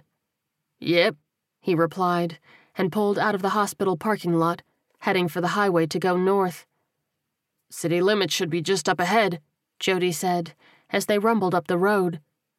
Yep, Buddy replied, and hit the gas a little harder, speeding up to 30 miles per hour. He blew right past the sign announcing the edge of the city, and his passenger swallowed hard. Um, he said. That was the city limits. The driver grinned. Then you're free to get out. Jody looked down as the ground began whipping by faster and faster. Stop the truck and I will, he demanded. Buddy cocked the hammer on his gun. Get out, or I'm gonna repaint the interior with your fucking blood, he snarled. You killed my friends, so don't pretend for a fucking second that our chummy conversation is going to spare you my wrath. Jody paled, eyes wide at the steely resolve in his captor's face. He put his hand on the door handle and hesitated. Road gets to four lanes in half a mile, Buddy said. Might be in your best interest to get out while you can.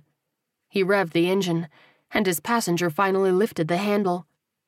Jody pushed the door open and carefully stepped down onto the step before crouching and then taking a leap. Buddy let up on the gas and looked into the side mirror watching as the guy's feet hit the ground, sending him toppling over himself. He smacked the pavement hard, barely moving in the road. You know you should have killed him, right? Buddy said to himself, glancing at his face in the rearview mirror. Those boys deserve justice, although we're several miles outside of town, and assuming he did survive that, he's gonna be fucked up for quite some time. So yeah, you delivered justice. He took a deep breath focusing on the road and hitting the gas, smiling grimly. He wasn't sure if his pep talk would make him feel better in the long run, but he had a job to complete now. Chapter 10 Buddy drove along the lonely highway, finally sitting in complete silence as he moved through the rural area. His heart was heavy from the loss of the boys. Even though he'd barely known them, they had been out here risking their lives to help innocent people, and they'd been so goddamn young. He slowed the truck down as he approached a major intersection at Highway 49. He stopped at the crossroads and pulled out a map, tracing his finger along his route towards the circled waterfront casino. Another couple miles and we're there, he thought. Hopefully, the sky view was a bit off on how many of those things are hanging out. He made the turn and drove towards his destination, gently allowing the truck to drive just enough to smack the few zombies milling about with the front grille. Each fragile, rotted corpse was obliterated on impact, causing him to crack a smile. It's the little things in life, he murmured. He came around a bend and slammed on the brakes, still a few hundred yards from the casino. His eyes widened as he stared at the three to four hundred strong horde of creatures packed into the parking lot congregating at the front doors. Fuck me sideways, he breathed. If anything, the estimate was off. He sat stock still for a moment, his shell shocked brain trying to contemplate what to do next.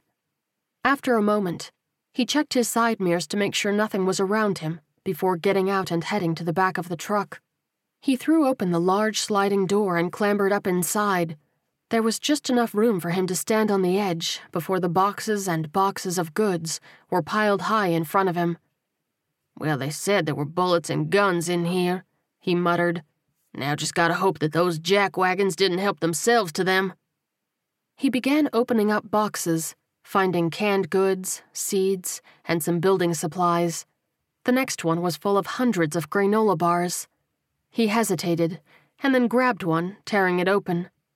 Figure I've earned one of these today, he thought as he bit into the chocolate covered treat. He opened up a few more boxes while snacking on the delicious bar before hitting the jackpot. He stared and smiled at a crate of military issue sniper rifles and a few thousand rounds of ammo to go along with it. Now we're cooking, he said. He stuffed the rest of the granola bar into his mouth and grabbed a few rifles and as much ammo as he could carry. As he approached the back of the truck, there were a few zombies that had found their way over. They came chest high to the back, reaching and moaning in vain as they were too dead to climb up. Well, you boys just couldn't wait for the party to begin, huh? Buddy asked with a maniacal grin. Try this on. He stood over them and smashed down with the butt of one of the rifles, cracking their skulls one by one and dropping them. Once there was a neat little pile of unmoving corpses, he hopped down from the truck, wiped the base of the weapon clean on their clothes, and then peeked around both sides of the vehicle. The passenger side was clear. However, when he came around to the driver's side, there were three more staggering zombies. These fuckers really are everywhere, he muttered, and set down his spoils, grabbing his tire iron from his belt. He swung away like he was playing backyard baseball with the neighborhood kids. One crack, two cracks, three cracks, and they were all out. He gathered his weapons and came around to the front of the truck, making sure nothing else was close to him. Luckily, these had been stragglers and not the front end of a horde. He breathed a sigh of relief at the main event still at the casino. He clambered back up into the cab, pausing at the top step to toss the guns and ammo onto the roof. Then he settled into the driver's seat and picked up his radio. Can anybody in the Riverfront Casino read me? Over, he said into the first local frequency. When there was no answer, he switched to the next channel. Can anybody in the Riverfront Casino read me? Over, he repeated. Again he paused, and again there was nothing. Next channel. Can anybody in the Riverfront Casino read me? Over. Yeah, you got me, somebody replied, sounding no older than a teenager. Still there? Oh, yeah, I'm still here, Buddy replied. Who am I talking to? There was a brief pause, and then the voice came back, excited. My name's Chance, sir. Buddy will be fine, he said into the radio with a chuckle. No need for that sir stuff. Sorry, buddy, Chance replied. Give me just a minute. I, uh, I gotta go get somebody to talk to you. The driver nodded, understanding that the kid was probably not at all near a position of power in the group within. Take your time, he replied gently. I'm not going anywhere. As he waited, he looked out at the sea of zombies a few hundred yards away. His mind raced, thinking about how in the hell he was going to take all of them out by himself. This would have been a job for a few military boys, but that was all moot now. Hello, buddy. A more mature sounding voice came through the speaker. My name is Mr. Kenneth. I'm in charge of the Riverfront Casino. Are you in need of assistance? The driver smiled. Not so much there, Kenneth. I was actually sent here to help you. Sent to help us? The man replied, suspicion in his tone. By whom? Buddy took a deep breath. The U.S. military, he replied. They have these caravans being sent out all over the country to help survivors like yourself out, so I have a transfer truck filled to the ceiling with all sorts of goodies. May I ask where you are? Kenneth asked. Buddy nodded. Sure thing. I'm just around the bend on the highway, sitting in the middle of the road. If you wouldn't mind humoring me, the older man replied carefully. I'm going to send someone up a few floors to check. There are some bad actors out there, and we're not exactly keen on letting them take advantage of us. Buddy smiled. Do what you gotta do, he replied. I totally get it. Ran into a few of those bad actors myself running this rig up here.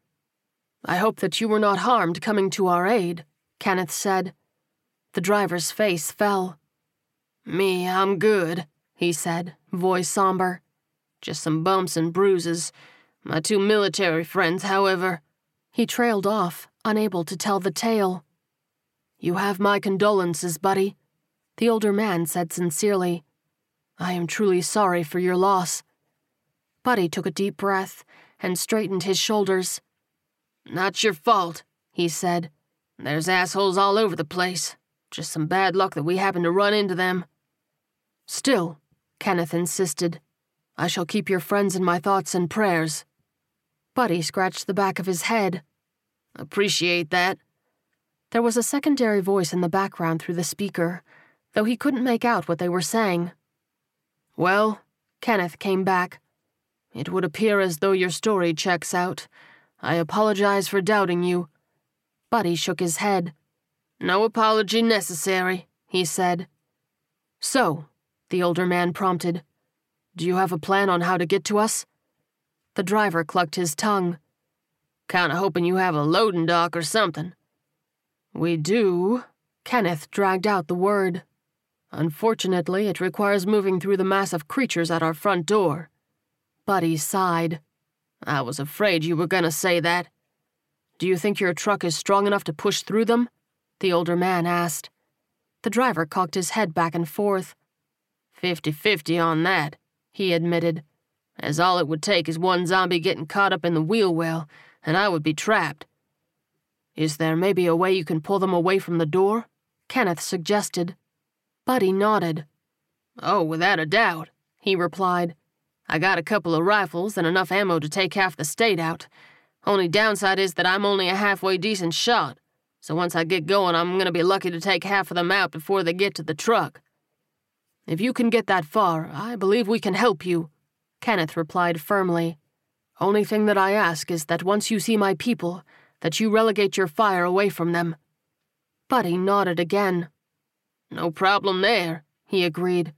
You just let me know when your people are ready, and I'll get to firing. They'll be ready on your call, the older man countered. Fire at will, and we will see you soon. The driver took a deep breath. 10 4, he replied. Out. He tossed the radio down and shook out his hands, psyching himself out for this new battle. It's gonna be okay, buddy, he said to himself.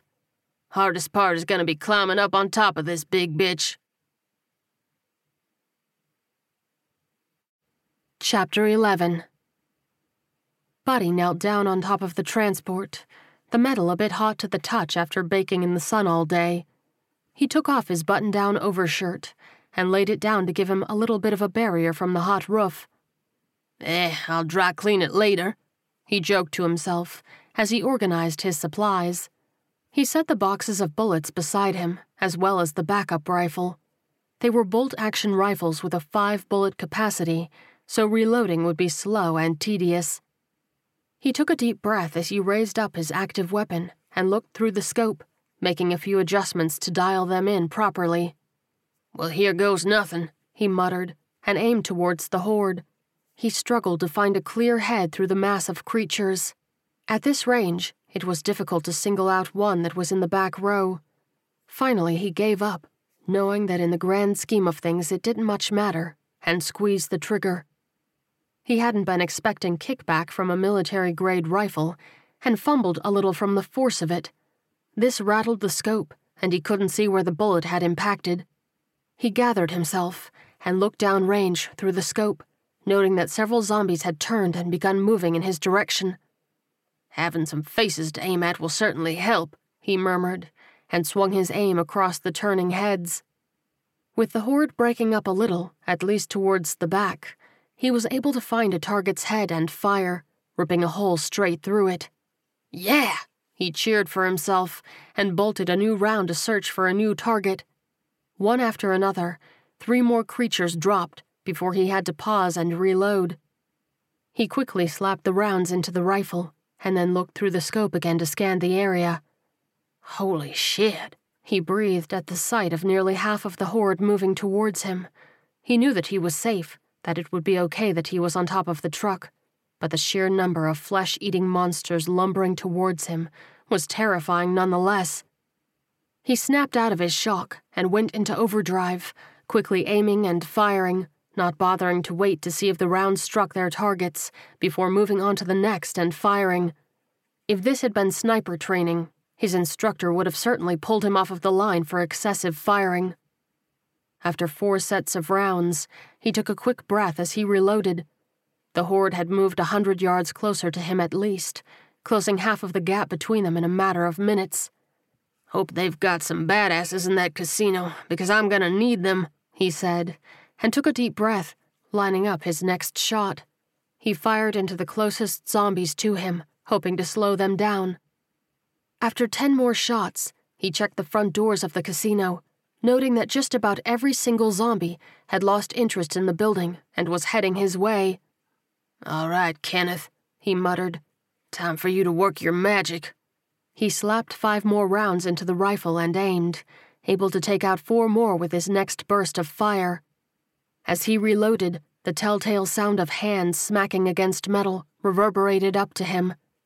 Hey, watch the paint job, asshole! he bellowed, and started cracking off shots at the zombies smacking against the front of the truck. The front edge of the horde began to surround the vehicle, a moaning, rank smelling mass of writhing limbs, all reaching for him. Buddy loaded in another set of rounds and looked back to the casino just in time to see the doors open up. It was hard to make out with the naked eye what was happening, so he raised the scope again. Several people rushed out, carrying what appeared to be hotel doors, setting up a defensive perimeter just outside the door. Behind them were several people armed with makeshift spears. Even as the zombies surrounded him, Buddy watched with amazement as the casino dwellers systematically took out the ghouls with their spears from behind. One by one, they dropped them with precise jabs to the head, moving forward as a unit. They're like some discount Spartans, Buddy muttered to himself. Fucking genius right there. He snapped back into realization when he realized the back end of the horde was turning around, drawn by the noise of their footsteps. Shit, back on the clock, he said. He aimed at some zombies about halfway between the two groups and fired, hoping that the combination of the gunfire and the creature dropping would keep the attention on him. As he fired a few quick shots, he looked up to see his plan was working. That's right, motherfuckers, he bellowed. Come and get me. He squeezed off three more rounds before reloading. He walked over to the side of his truck and looked straight down. The zombies were stacked ten deep on that side, reaching up in a futile attempt to get at him. Gonna need longer arms than that, fuckers, he called down brightly. He aimed almost straight down, taking careful aim and firing one by one, clearing out an entire line of creatures in a matter of seconds. He reloaded a few more times and repeated the process, clearing out a sizable portion of the corpses on that side. He turned his attention back towards the discount Spartans, watching the dozen or so people working as a single unit, moving forward with gusto and quickly dispatching every ghoul that dared step near them. They'd already cleared half the distance between the casino and the truck, leaving a pile of bodies in their wake. Buddy cracked off another batch of five rounds, aiming straight down again on the side of the truck, leaving only a smattering of creatures on that side. He checked the other side, estimating about 50 ghouls still standing, not including the few dozen drawn to the front grill. As he reloaded, he watched the casino group set up in the middle of the road, spreading out to cover two entire lanes. They were about 30 yards away from the truck zombies, and one of them gave a wave. Buddy returned the gesture, raising his gun in the air to let them know he was good to go for the final assault. Soon everybody in the Spartan line let out a collective yell, emulating the ancient warriors they seemed to be paying homage to. The bulk of the zombies lost interest in the truck and broke away, shambling back towards the screaming spear holders. Buddy quickly aimed at the ones still relatively close to him, but not in the line of fire of his new comrades. He fired quickly but deliberately, dropping them one right after the other. Rather than reload, he dropped the gun and grabbed the other rifle so that he could quickly pick off another five before clicking empty. As he reloaded, the zombies were pretty much in a line, several standing shoulder to shoulder and moving towards the live humans on the road. All Buddy could do was stand there, holding his gun slack, watching in amazement as his new friends struck them down one by one, all while the door holders created an impenetrable barrier to hold them at bay. Within a matter of minutes, the job was done. Black, coagulated blood flowed through the streets as corpses baked on the blacktop. A few of the spearmen stepped cautiously over the dead, jabbing into any of the zombies that had a spark of unlife remaining. A young teenage girl approached the truck, chocolate skin glistening in the sun. She put a hand over her eyes and squinted up at him. Hey, that's some fine shooting there, she said. Buddy grinned down at her. Appreciate it. You need a hand getting down from there? she asked. He held up his finger and then grabbed the rifles, laying down on the edge of the truck. She came over and grabbed them from him, setting them on the ground and watching with an amused smile on her face as he struggled to slide down from the roof of the cab down to the ground. Gonna go out on a limb and assume you're not a big parkour person? She teased as he hit the asphalt. Buddy chuckled. Not sure what that is, but if it's anything even remotely athletic, the answer is a definite no. She laughed as well, and then held out her hand. I'm Nadia. It's nice to meet you. Buddy, he said as they shook. And likewise. She inclined her head towards the truck. So you came all this way just to bring us this? Yes, ma'am, he replied. She grinned. In that case, you mind if I hitch a ride with you back to base? She asked. I can show you where the loading dock is. Buddy extended his hand as if he were a car show model, presenting the passenger door to her and opening it with a flourish. After you. Nadia clambered up into the cab, and Buddy walked around the front, watching the shielder scrape the last of the bodies out of the lane so he had a clear path. He gave them a thumbs up before climbing up into the driver's seat to head to the casino. Chapter 12 Buddy backed the truck up to the loading dock as someone waved him in. He lined it up perfectly and shut off the rig. Why don't you come inside? Nadia asked. I know Mr. Kenneth would like to meet you. Buddy raised an eyebrow. So everybody calls him Mr. Kenneth and not just Kenneth? he asked. Yeah, it's a long story, she replied, waving her hand. Don't worry, he's far too polite to be offended by it. He smiled as they got out of the truck and climbed up the stairs to the loading dock. A few civilians headed out with a few older men in the lead. Hi, Daddy. Nadia greeted one of the men and embraced him. The older man smiled into her hair.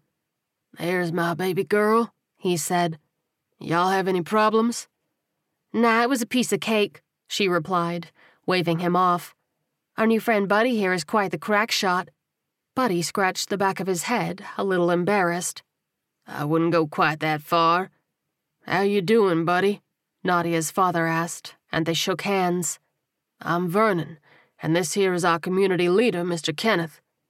Buddy turned to the leader, shaking his hand as well. Pleasure to meet you in person, Mr. Kenneth.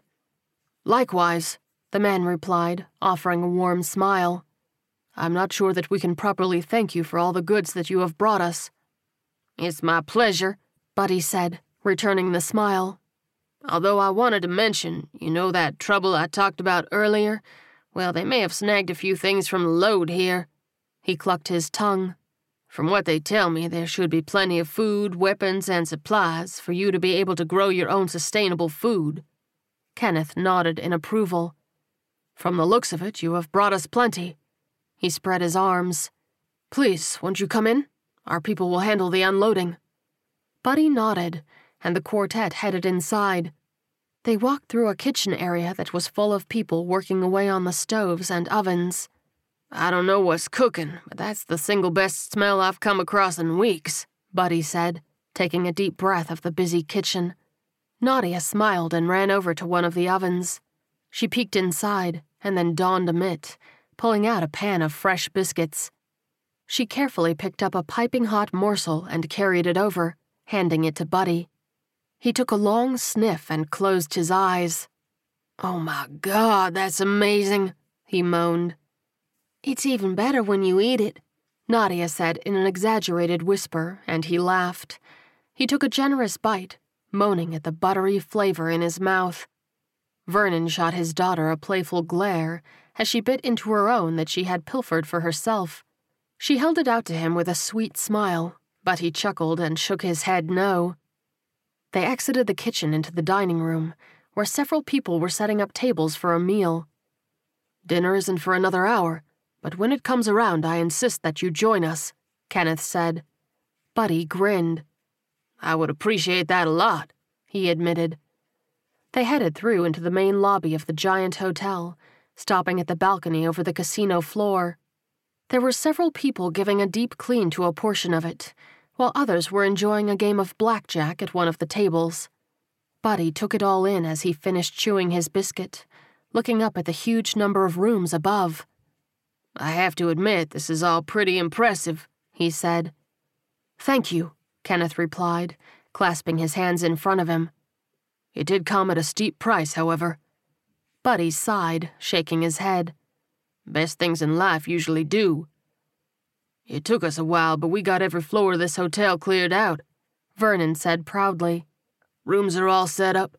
We got food, water, and even some entertainment, even if the money ain't what it used to be. Buddy chuckled. Still, it's good to stay entertained. We don't have a lot here, Kenneth admitted. However, we welcome people in who find their way to us. I want you to know that you are free to stay with us as long as you wish. We have plenty of room, and thanks to you, plenty of food to last us. He looked around, seriously contemplating the idea, but ultimately had to shake his head no. You have a fantastic setup here, he said honestly. And believe me when I tell you that I would love to ride out the storm here with you. But there are hundreds more survivor groups just like you who aren't in such a great position. I'm one of only a handful of truck drivers left, and I honestly don't think I could live with myself if I didn't get back into the fold. That's very selfless of you, Nadia piped up. Something that is in short supply these days. Buddy nodded. Ain't that the truth?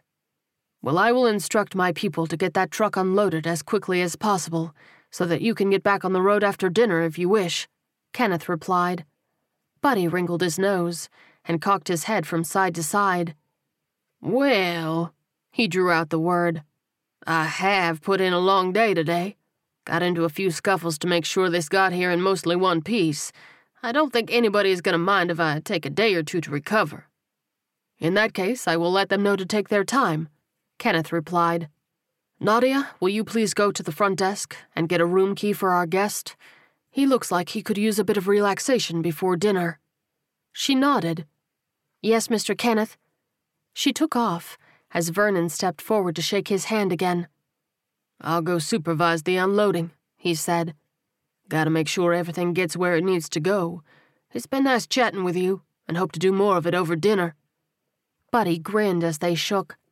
Same here, he said. He leaned back against the railing next to Kenneth soaking in the sight in front of him with a big smile. Something on your mind? the older man asked. Buddy shook his head. Just happy to know that places like this still exist, he said. It's nice having a glimpse of a normal life again, even if it is only for a couple of days. I do hope that you enjoy yourself while you're here, Kenneth replied, and then looked at his watch. If you will excuse me, I have some things to attend to before dinner, if there is anything you require, please don't hesitate to ask. Buddy nodded. Thank you, Mr. Kenneth.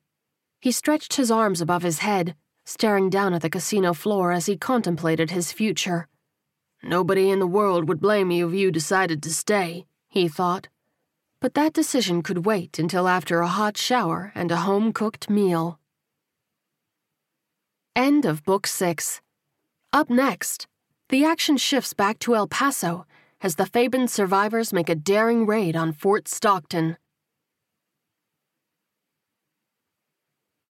When you need mealtime inspiration, it's worth shopping Kroger, where you'll find over 30,000 mouthwatering choices that excite your inner foodie. And no matter what tasty choice you make, you'll enjoy our everyday low prices, plus extra ways to save, like digital coupons worth over $600 each week. You can also save up to $1 off per gallon at the pump with fuel points. More savings and more inspiring flavors make shopping Kroger worth it every time. Kroger, fresh for everyone. Fuel restrictions apply. Save big on your Memorial Day barbecue, all in the Kroger app. Get three pound rolls of juicy 80% lean ground beef for $3.49 a pound with a digital coupon. Then get select varieties of flavorful Powerade, Body Armor Super Drink, or Arizona tea for 77 cents each, all with your card. Shop these deals at your local Kroger today, or tap the screen now to download the Kroger app to save big today. Kroger, fresh for everyone. Prices and product availability subject to change. Restrictions apply. See site for details.